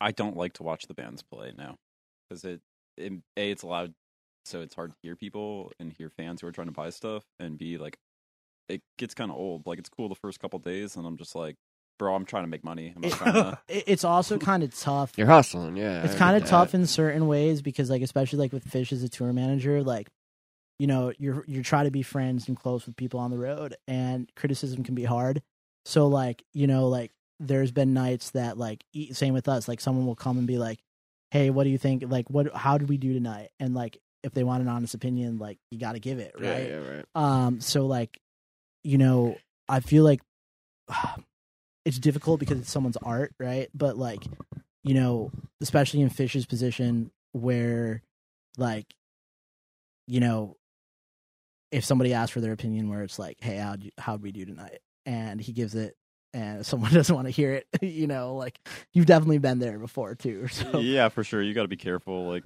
with with the bands that I'm like personal friends with. You know, I'm always honest. I'm like, hey, dude, like tonight was Yeah, not yeah, it. right. And then there's bands I work for. It's Yeah. like every day, like, hey, you killed it. But it's Like, coming don't from worry plate. about it. The Right. fans, like, you know, it's always important to go back and be like, you know, as as a band, we're always worried about like what's what the fans are thinking, and a lot of the time, oh, I missed this note, and the, the fans don't know, man. Like, so much is going on. The Yeah. lights are going on. Yeah. Friends are screaming. They're screaming. Um, so sometimes it's a little easier to go to the, the for as Nate said, the guy who's like questioning how the set was and be like, you can kind of fake it a little bit and just you know smooth things over, friend. good charlotte's another one i tour with Ah, Sorry, Good I know it's Charlotte, super random. classic. no, it's okay. I love good. I love them. but yeah i'd love i would love to tour Hey, with the good hey charlotte Nate, could you just move the mouse pad a little bit? There we go. The, Yeah, the only reason, the only reason, you, like through the whole episode, you see me just moving the mouse pad. Every time we out here We doing got a bad uh, track record with this. uh, stuff, troop, uh, troops episodes, the computer just blacks out on us. i feel you i feel you And we were just sitting here, like we just did a four, half hour of, of, of work, and Yeah, that sucks. then this one he was working on those crazy, like was he's working those weird shifts. Like, dude, I'm too tired. I feel Lost you. a couple episodes that way. Yeah. were there any more questions that you wanted to ask Yeah, man. I got a big question I want to ask from everybody on the pod. okay Do you need a pod to come with you on tour. Yeah. I mean, I'll quit my fucking job. Shit. Yeah. I'll quit my job right now, dude. Come on, I- tour I with just you, need okay? a bare Live minimum. from tour from the tour bus, bro. Dude, that we'll- would be so we can interview be you, pretty dude. We cool. can interview the band you're with. We That'd do- actually be pretty cool. You know, could do a I, I don't know. Dude, shit, I've never heard of like a touring podcast. Dude, Do they have them? There are podcasts that don't do go on tours that do go There's and do like be. live shows. And Like stuff, it would have been. Doesn't Steve do his from a band? I guess it would have been kinda sick to like right? have a podcast like follow Warped Tour. Yeah. Like that. Yeah, would that have would been have been sick. fucking Like awesome. I've. if you do that, getting loser is the first bid. All right, sounds good. Just Just sounds put our name in the. We just want to be in the conversation. always. Absolutely, You don't have to choose us, but at least you know be considered. Absolutely. Just like you know, you were like 85th on our list, and be like, oh, that's something. I'll hey, take it, it's, it's there. They, they definitely have studio now. buses for sure. So Yeah, that'd be sick, dude. But- But yeah, I mean, I mean, I don't really got much. Any, anything else? Um, Talk about you weird guys. question: Do you guys get paid at the beginning of the tour or at the end of the tour or mid? Or how does that work? So that's actually a good question. I also have never been asked that. So what a lot of people. So what? Here's A, fish. Fish man know the answer to hey, this one. hey, don't don't lose your don't lose your points. But uh, no. um. So what a lot of people don't know is so like certain most agencies will actually hold. So you'll get like big bands. You'll get a deposit sent to you before the show and your a- that goes to your agent that doesn't go to the band and a lot of agencies don't pay out until 30 days after the the tour because you got to make sure thirty days after the tour ends. yeah like on Oh, net wow. 30 um Huh. which essentially the reason why that is though is because they got to make sure that the show went through that they held no up fees pop up or like something. you right? can't because like you will never get money back from a band if you send it right so if something goes wrong with the show if something goes wrong with the show and they owe some of the money back like you're never getting that back from the band. So a lot of bands will get paid out at the end end of tours. Um you'll normally have like a per diem and have like a have like a amount that you're paid per week. Um so like you'll have like like a lot of the bigger bands will run it as like an actual business. So like they'll pay their members like okay you're getting 2000 every friday or whatever on tour um some like nashville like nashville and like country artists like you essentially like are given like a card like a like a pay card and it refills every day um but like that's what's crazy too is like a lot of like the national musicians like like backup bands and whatever they're not paid like nearly what you think that they're paid they're paid like on a flat rate essentially like there's there's standard Nashville rates unless you're like Mm. in with the band that you're touring with. But um, but yeah, that's like like I said, that's actually a really really good question. Um, Yeah, I was wondering because because you guys got houses, and we call it. We you tell tell utility. Oh, by the way, I'm part of this band. Um, I don't get paid yet. Don't cut my shit off. you just gotta you just gotta structure like you just gotta structure it. But like to be honest with you, like we never made our living off of being in the band. Like like we would get enough to get by, but we always had to have other jobs. Um like um even when I set my friends on fire was doing like super well, like which still wasn't quite at like the like I can get by with just Doing just that this. only. Yeah, like Dolls. The, the Goo Goo Dolls. They were, and they, they, they haven't made any money. Yeah, they probably. Yeah, I don't know. Like, Uh, here's a question for you since we're on like the econ the econ economics of everything. Yeah. Uh, sorry, I didn't cut you off. yeah, no, you're good. Uh, You're good. how do this? How do they break down the str- like? How do you get paid from streaming? Dude, I heard Spotify's sucks. terrible. Is iTunes any better? Um, and what's like the breakdown of those? so like getting paid out from streaming for Spotify? It depends on like what type of account is listening to your song. So like whether it's a premium account or a, or at least this is how it was. I don't know if this has Mm. changed. To be honest with you, I've been out of the streaming world for a little bit. So, um, but before like it would be a different royalty split, whether like it was a premium account or a free account or whatnot. I wonder. That's and, weird. and how much of your Oh, song how much of your song was listened to stuff like Mm. that so um there's like a super weird algorithm on, on how they do their their calculations but like um streaming is definitely like apple music is better than spotify for sure. Like the, the like it, the the royalty split is is higher for for apple music but 95% of the world uses So- spotify unfortunately. So bands are basically must just be living off tours then and touring? Most of the t- so most of the time the streams go to the labels and merch. yeah. Yeah, like okay. label labels and merch uh, like so like like i mean fish have any of the bands that you've worked for ever legitimately got a royalty check that is not tour support? Besides like escape the fate. Yeah, it's pretty pretty rare. yeah like because uh, like it's kind of crazy like the splits on contracts are not nearly what people think that they are like you know like a good split would be like 35% to you um but the thing is is like like labels will lend you so much money and then up recoup. front. Yeah, then be looking to recoup. but well when they're recouping the thing is they put you guys in a hole like they put the bands in a hole under the fact of we can never prove that it was recouped or wasn't recouped like because essentially they have like the ability to say like oh we dropped $250000 in advertising so you got to recoup that and like so like that will happen a lot because if you get audited what they do is they go and they dump the money Mm. into so that it- checks out Yeah, so essentially right. like um so essentially like um the uh so they can and will hustle you. 100% Yeah, yeah okay. Like like you Is- are 360 deals a thing in? yeah You hear about it a lot in rap music. but- Yeah, yeah. It's a lot of people have 360 deals, and, and it's actually pretty rare that you don't because a lot of these bands, a lot of these bands won't get a lawyer, um, or get a proper lawyer that knows what they're doing. Um, and uh, the situation, like, it, it's different. On, it's different on, on a case by case basis, but like a lot of these guys get locked in the contracts that they don't know what they're signing, and it's unfortunately the unnecessary evil um, because it's either you like the best way to do it, which is nearly impossible for a lot of people to do, but is just just get an investor for the advertising and the marketing to essentially have a cap on it because essentially like labels they never have a cap on on their percentages. They're they're forever. ya. Exactly. It's like buying equity in a business, essentially. So, like, it's essentially saying, like, okay, I'm going to pay a hundred grand up front for 80% of a business forever. Like, it's, That's wild. it's fucked. like, Holy shit. Oh yeah, yeah, that's wild. It's cool to get that little insight.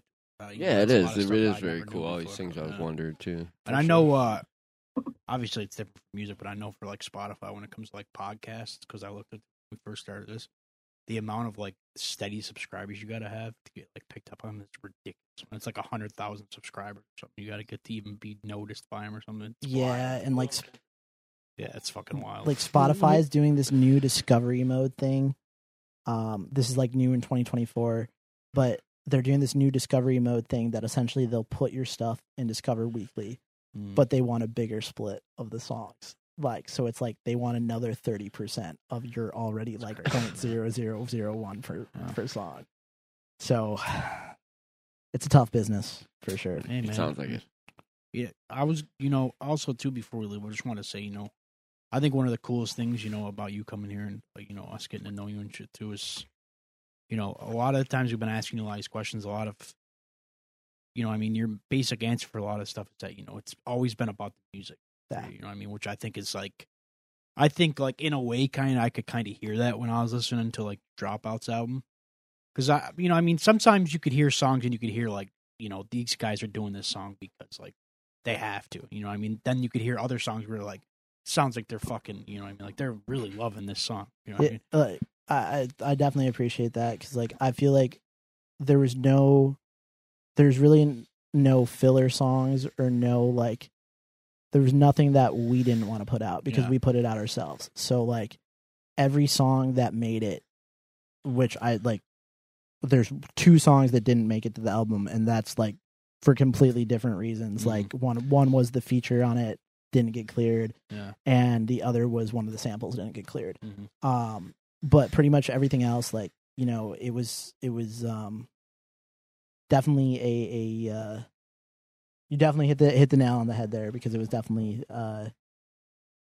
But um, definitely genuine for sure as you were saying about bands just forcing themselves to do this, it happened to uh, Bring Me Horizon. They almost lost a lot of fan base when they went to that poppy era of Emil. They used one from like super hardcore.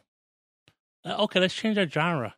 Okay, It's kind of Well, like a cash grab, right? it, it, it's difficult because you, like you have to view it as like you know it's it's hard to walk the line between like business and not business because it's like look if you have the chance to go and go and break mainstream and go and, and become bigger like some of the people will will take that over music and I don't blame them because it's like it's like look they can go and they can give their kids very good lives and, and shit and some of them like you know like the way that like you got to view bring me the horizon right? Like like as much as like yeah it might have might have upset a lot of their og fans it's like it also set those guys up to provide for their families forever what at, like like after That's that true. album, after that meal album, they went back to their heavier. They they were going back into like their heavier stuff, like Yeah. Lost. Like, like I like a couple songs on that album, but as soon as I heard them, like, what happened to the fucking uh? What happened to Oliver just fucking mics throwing his mic stands at motherfuckers at shows, and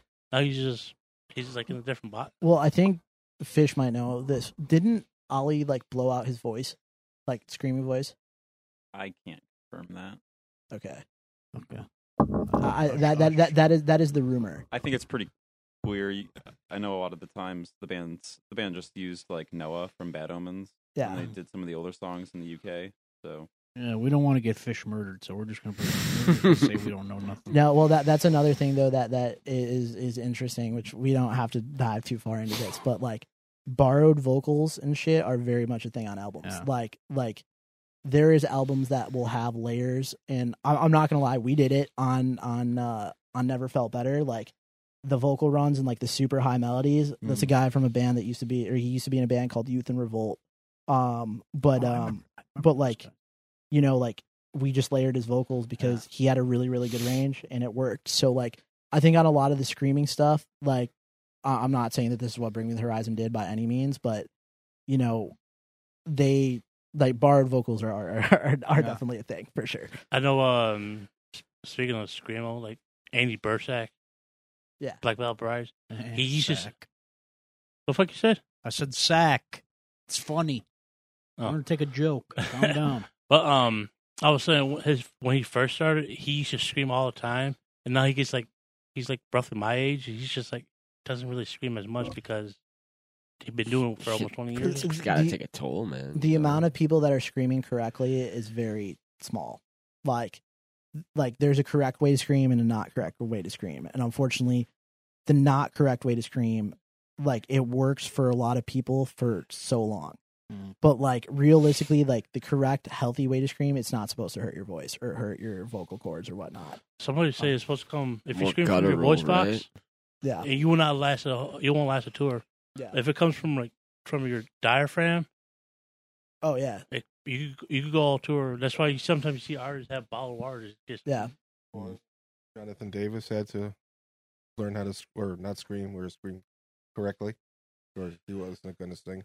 I thought for a second there you were going to say you had to learn how to squirt. I was going to say this is taking a really far turn now. But Oh, but yeah, like, like I said, you know, like I don't hate Bring Me the Horizon at all. Like Oh, I don't hate 'em either. I'm not gonna lie. Like if I had a kid, if I had a kid and someone said, "Hey, I can set that kid up forever," you just got to go and put out the worst pop album of all time. Mm. Fuck yeah, Oh, I'd yeah. do it. I'm like- Like, You're doing it for sure, 100. percent I mean, I probably would. But too, uh, I definitely Yeah, like that one song from uh Burning Horizon with Lou, Lou uh what's the name of that little rapper dude?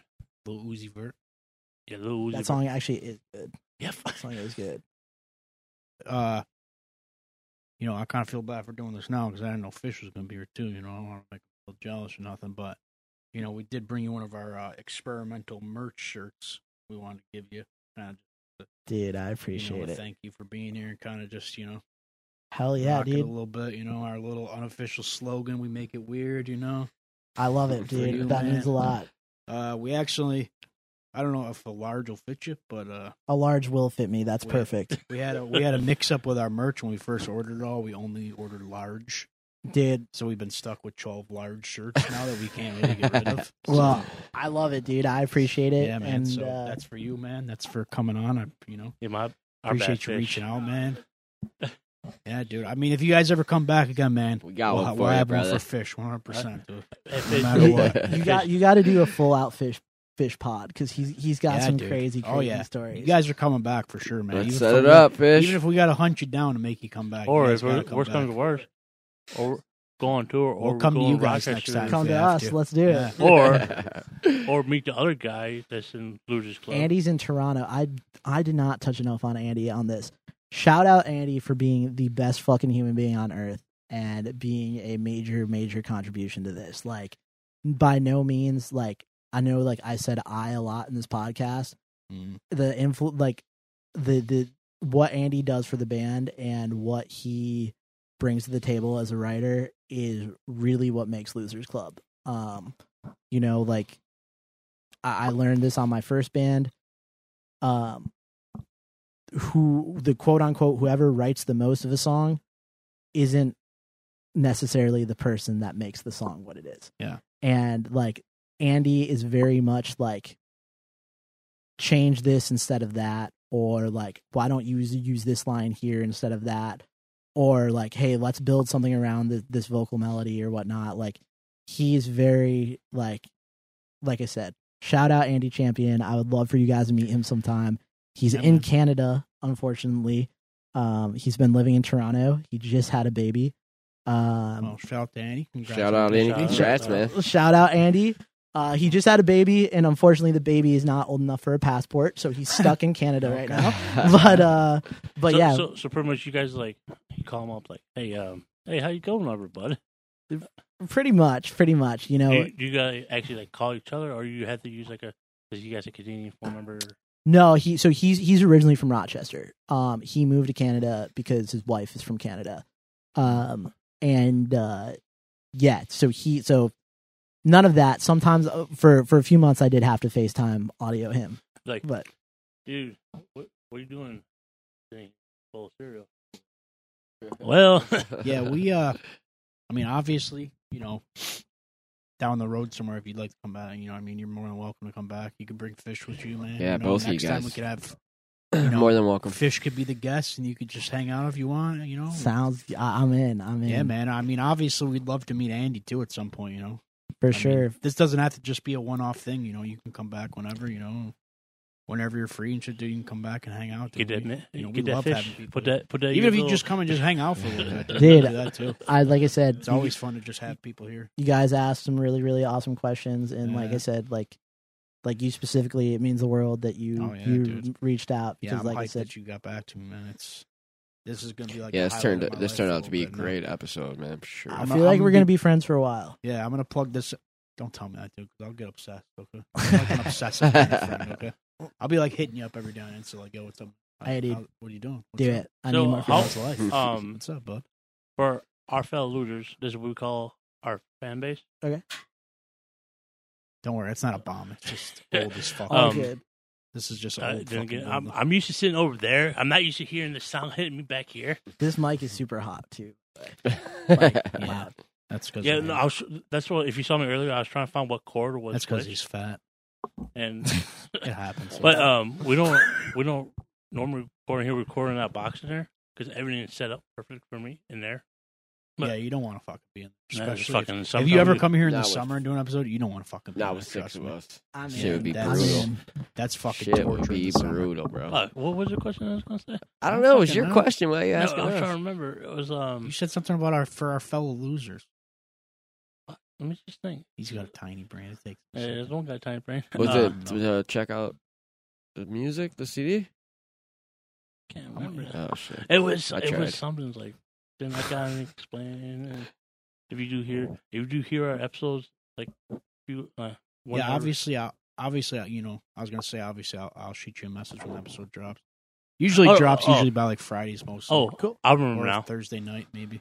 It um if somebody like if if if our fellow losers want to uh hit you up like hey hey if um like how fast do you respond like a day He- Probably he's right a away. bu- he's a busy guy. but, Pro- no, yeah. I, I I respond pretty quickly. Uh, Uh, I responded to you in like an hour, right? Yeah, I was very surprised how quickly he responded. Yeah. I was a little scared for a second.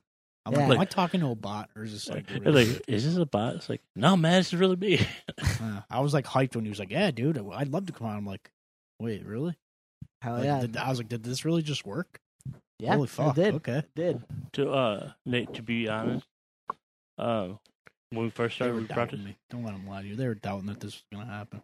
no So I thank you was- for coming through and No. proving me right. I'm, I'm, gonna- I'm gonna be like appreciate I'll be like uh fucking Ronnie throw a mic stand at him because you Uh, uh. um I was saying before. God damn it! I'm gonna fuck throw his mic stand at you. This is like this is like his thing. At the end of every pod, he starts to just trail off and like never actually get to the point until we finally just tell him to stop, and then he just, you know, he gets to what he's trying to say Nah, and fuck, ends it. fucking forgot again. I like this guy. I'm not gonna lie. Uh, I thought I might be murdered tonight, so that's one of the reasons why I Yeah, brought figured. fish. Uh, so thank you for not murdering me. Yeah, I. I appreciate it, but The uh, night ain't over yet, bud. but like he he sent me the address like like it was literally just like 69 blank street like Sketch. like not like Sus. not like a like not like a like you know like zip code Oh, area whatever I'm so used to just telling people, "Yo, 69 So, like- Beale Street." You're, you know, so so I was like uh I was like I might be murdered but you seem like a cool dude so but once again guys I really wait, wait, really wait. appreciate Out, it out of the group, who, who you think will be the murderer? definitely you thank you. No you know what you know bro. what you know what I don't think it would be you because I think that you would have told us if you were Yeah, probably. I feel like it's actually going to be How does this he guy. just met you? He already knows I feel like- what you Yeah. are. I feel like it's going to be always this the guy. quiet one. No, but you, Like- then again, you can never like you always uh, people don't ever trust tattoo people back in the day. I'm the most tattooed out of the group right now. I feel you. Shit. I feel you. Oh, okay. Oh, Jesus All right, Christ. Poppy. All right. We were just asking him to come back. Now he's never going to. Yeah. Yeah, I'm gonna go with this guy being the serial killer. Yeah. Um, like, you know, like I, I, everybody says like Arthur Shawcross was like the nicest guy. Like he would just like sit in Mark's Texas Diner and like, You know, you know and uh, also you know what the another nice guy was on our previous episodes was the uh the clown. John Wayne Gacy. We did an episode on him. Yo, they're saying he might have accomplices now. Did you see I did see that. I Uh, did. They, they uh, they're saying that there's Yo, no we way. might have that- talked this on our oh, dude, don't Shit don't get me started on my silly killer shit, bro. Right, dude, if you want, dude, that's Bro, we, we have like to- we have a bunch, dude. yeah, Oh, yeah, bro. So if you ever want to come on, just talk serial killers, Bro, you know Totally what? Uh, well, when I saw the, I watched a movie on it the other day, and it was terrible. It was like a like they filmed it on like a twenty thousand dollar budget. Uh, Dean Corll. Oh, We we did did a- an we did an episode. Yeah, yeah, him, we did one. Yeah, so like, Candyman? w- yeah, because Yep. like his We did an accomplice wound up shooting him, Yep. and like those episode. Crazy story. crazy, crazy, crazy. Like, Yeah, you know what? Uh, also, you know what was big? Not really for these guys, but for me. And it's always funny that I always say I'm never going to bring this up on the pod again. Then I always find a way to bring Biden, it he's up doing again. it. But during like quarantine, I got like really heavy into like Jonestown conspiracies. oh, bro, to the point where like I started giving myself nightmares. And oh, shit. oh, dude, like I got so Dude. fucking into He it. was listening to the tapes and stuff. I was bro. listening to the death tapes. I was doing it all, man. I was Dude, fucking like, myself up. I, I, like I hate brutal. it. I hate it because like I'm really like not like a, a conspiracy guy or like a QAnon guy, but I'm totally a conspiracy Dude, guy. Like- yeah, totally. like, yeah, dude, me and him are, the are story real with deep him, in. dude, it's, it's like people are always like, "Oh, why do you get so into it?" I'm like, dude, it's just so fucking fascinating. dude, Like, like, it's just insane to think about it. dude. Some well, some of the stuff like, like it is crazy. So one of the things that like makes like me me that little spark like keep alive of like some of these things is like if you look up the, at the conspiracy theories that wound up being proven right, Right. like you know, And a like- lot of them lately last Yeah. like five yeah, years. dude. Like there, there's there's like the one that that I really don't believe it. I really don't believe it, but there's so many interesting things about it, like the Titanic, like the the the, the Yes, switch. the- So the biggest thing that's weird with the weird with the switch is like supposedly like J.P. Morgan was like the biggest dick swinger ever, like super egotistical guy Mhm. and like there's tons of evidence of this. There's no way that that motherfucker wouldn't have been on that ship, for sure. and he missed the first maiden Yep. voyage. Like sketchy. that's super sketchy. Sketchy. Like, And there, there was like a bunch of competitors on there or something, wasn't there? There was like a bunch of o- Dude, there- oil there's a bu- there's or a bunch of shit, Yeah, it was like- like I seen some shit about and like that. how like the the the uh, Olympic had hit an iceberg like a couple days earlier. yes, dude. dude. It's dude. Like I said, like I'm not. that is a sick I'm one. I'm I'm like I don't really believe it, but there's enough stuff on that that makes you think, hmm, Yeah. you know, Keeps like, you digging in. It's definitely it's definitely like that too. Because there's a lot of shit where like, like I believe in a lot of conspiracies, but then there's like I'll meet other people and they'll be like, "Oh yeah, what do you think about this one?" And I'm like, no way. "And that one Like, doesn't really hold a lot." of yeah, weight." dude, like And I'll be like, "I believe in some crazy shit, but that one doesn't really make a lot yeah, of sense." dude, like like th- there there's a few that I'm like, there's just there's there's Yeah. no way. Like, I'm like, I feel like maybe like I, I this girl I work with, she's in a lot of the same shit too, and we'll talk about a lot of it. And like I'll start saying something to her about it, and she'll be like, "Oh yeah, well, what about this one?" And I'm like, "Listen, I'm fucking nuts, but even that sounds crazy to me. yeah, like dude, for sure, come for on. sure. You might be Like if you go over my head, like if you're if your conspiracy goes over my head, like you probably need help. You're in too like, deep. You're in too I'm deep. fucking Exactly. out there. Exactly. Turn back. I feel like you're a conspiracy guy. Uh, yes, I am. Yeah, yeah, he That's is. how got the podcast. I started Yeah. listening to it. I'm like, yeah, I I can see that, right? What's your favorite conspiracy? Uh, the I would say the uh, the uh, There's so many. there's yeah. so many. Uh, Yeah. the ones we did about the clouds, about Chemtrails. The, Oh, chemtrails. We did one about that. That's odd. Uh, That's odd. Yeah, especially when you get to start to get into like HAARP and Dude. then like changing the weather and shit. Bro, Nate was like waiting. He was like, "I hope this guy's to say something I don't agree with, and I have to just leave." Off. dude. Yo, if anybody, if any fans made it this far in the podcast, I probably just lost them. They're like, "Well, he sounded normal till now, but yeah, dude, that's all right. You'll still have us. We'll still listen." for Fuck sure. it. Well, I really, really appreciate you guys having me. Yeah, hey man, again. man, this it was yeah, awesome, bro. awesome, Thanks for coming, Nate. Yeah, absolutely. a great we will. episode. uh We'll do this again. Don't kill anybody. All right. I promise I won't be killing anybody. All right, man. You know what's even funnier about you thinking it's him? He's he's probably the nicest one out of all of us. That's always who it is. Literally he's the the nicest, nicest human one. being. Like he has such a natural Dude, smile. He's such a hu- he's Like- such a nice dude. dude like. I just like want to like go eat chicken wings with you. he's that type of dude. Though. That too. Too. Hey, Nate, Did you guys get your wings? I fucking got some chicken chicken wings? wings right now in the house. I might pop, pop in the microwave and go home. They're from um, They're from Donatello's in Niagara Don't Falls. invite. Oh, this. Donatello's Don't be trying still to here. invite this dude to your house. Shout out man. Donatello. I mean, I'm down to go out, but I'm probably not down to go to your house. No Oh, offense. uh, OG Falls. It's okay. He lives with his grandma. Well, actually, that makes it a little weird. Is your, wait, is your grandma dope? Yeah, she is. She is, she but tells it like it is. But uh, Wait, isn't his grandma your grandma? Aren't you guys cousins? no, no, it's our aunt. Yeah, it's all right. Great aunt. th- his their grandma is my uh my grandma's sister. It's very confusing. It gets confusing. Like Families are confusing. families are. I'm not. Are we getting wings or what? All right, we're gonna go get wings. I don't know, Well, dude. signing off. I don't know if you guys do a sign off thing. Uh, we usually No, just they don't. I don't. like I swear, Do not do God, it, bro. dude. All right, fucking. Leave I'm that out. shit in 2023. I'm just kidding. Go check out the album, guys. Yeah, yeah. Yeah, Drop- make sure you check uh, out drop out. Yeah, check out Dropouts album. Check out Losers Club. You know, big shout out to Nate for coming out, man. It was great having you here. Big shout out to Fish. Big Appreciate having you here too, man. Yes, sir. Go see Fish on Breaking Benjamin this summer. Yeah, dude. But it's too bad they're not in this area. Go to one of them shows and just show them like, yo, listen, Toronto. I know They go to fish. Toronto. Be like the losers, son. Yo, Fish will hook you up if you bring something we're going to green. see you guys in Be like, yo, I know Fish, dog. And they'll be like, oh, okay, come on. Just casually meet the whole band. you Wait know a minute. You All right, we'll see you guys next week, man. Yeah, man. Hey, Thank you.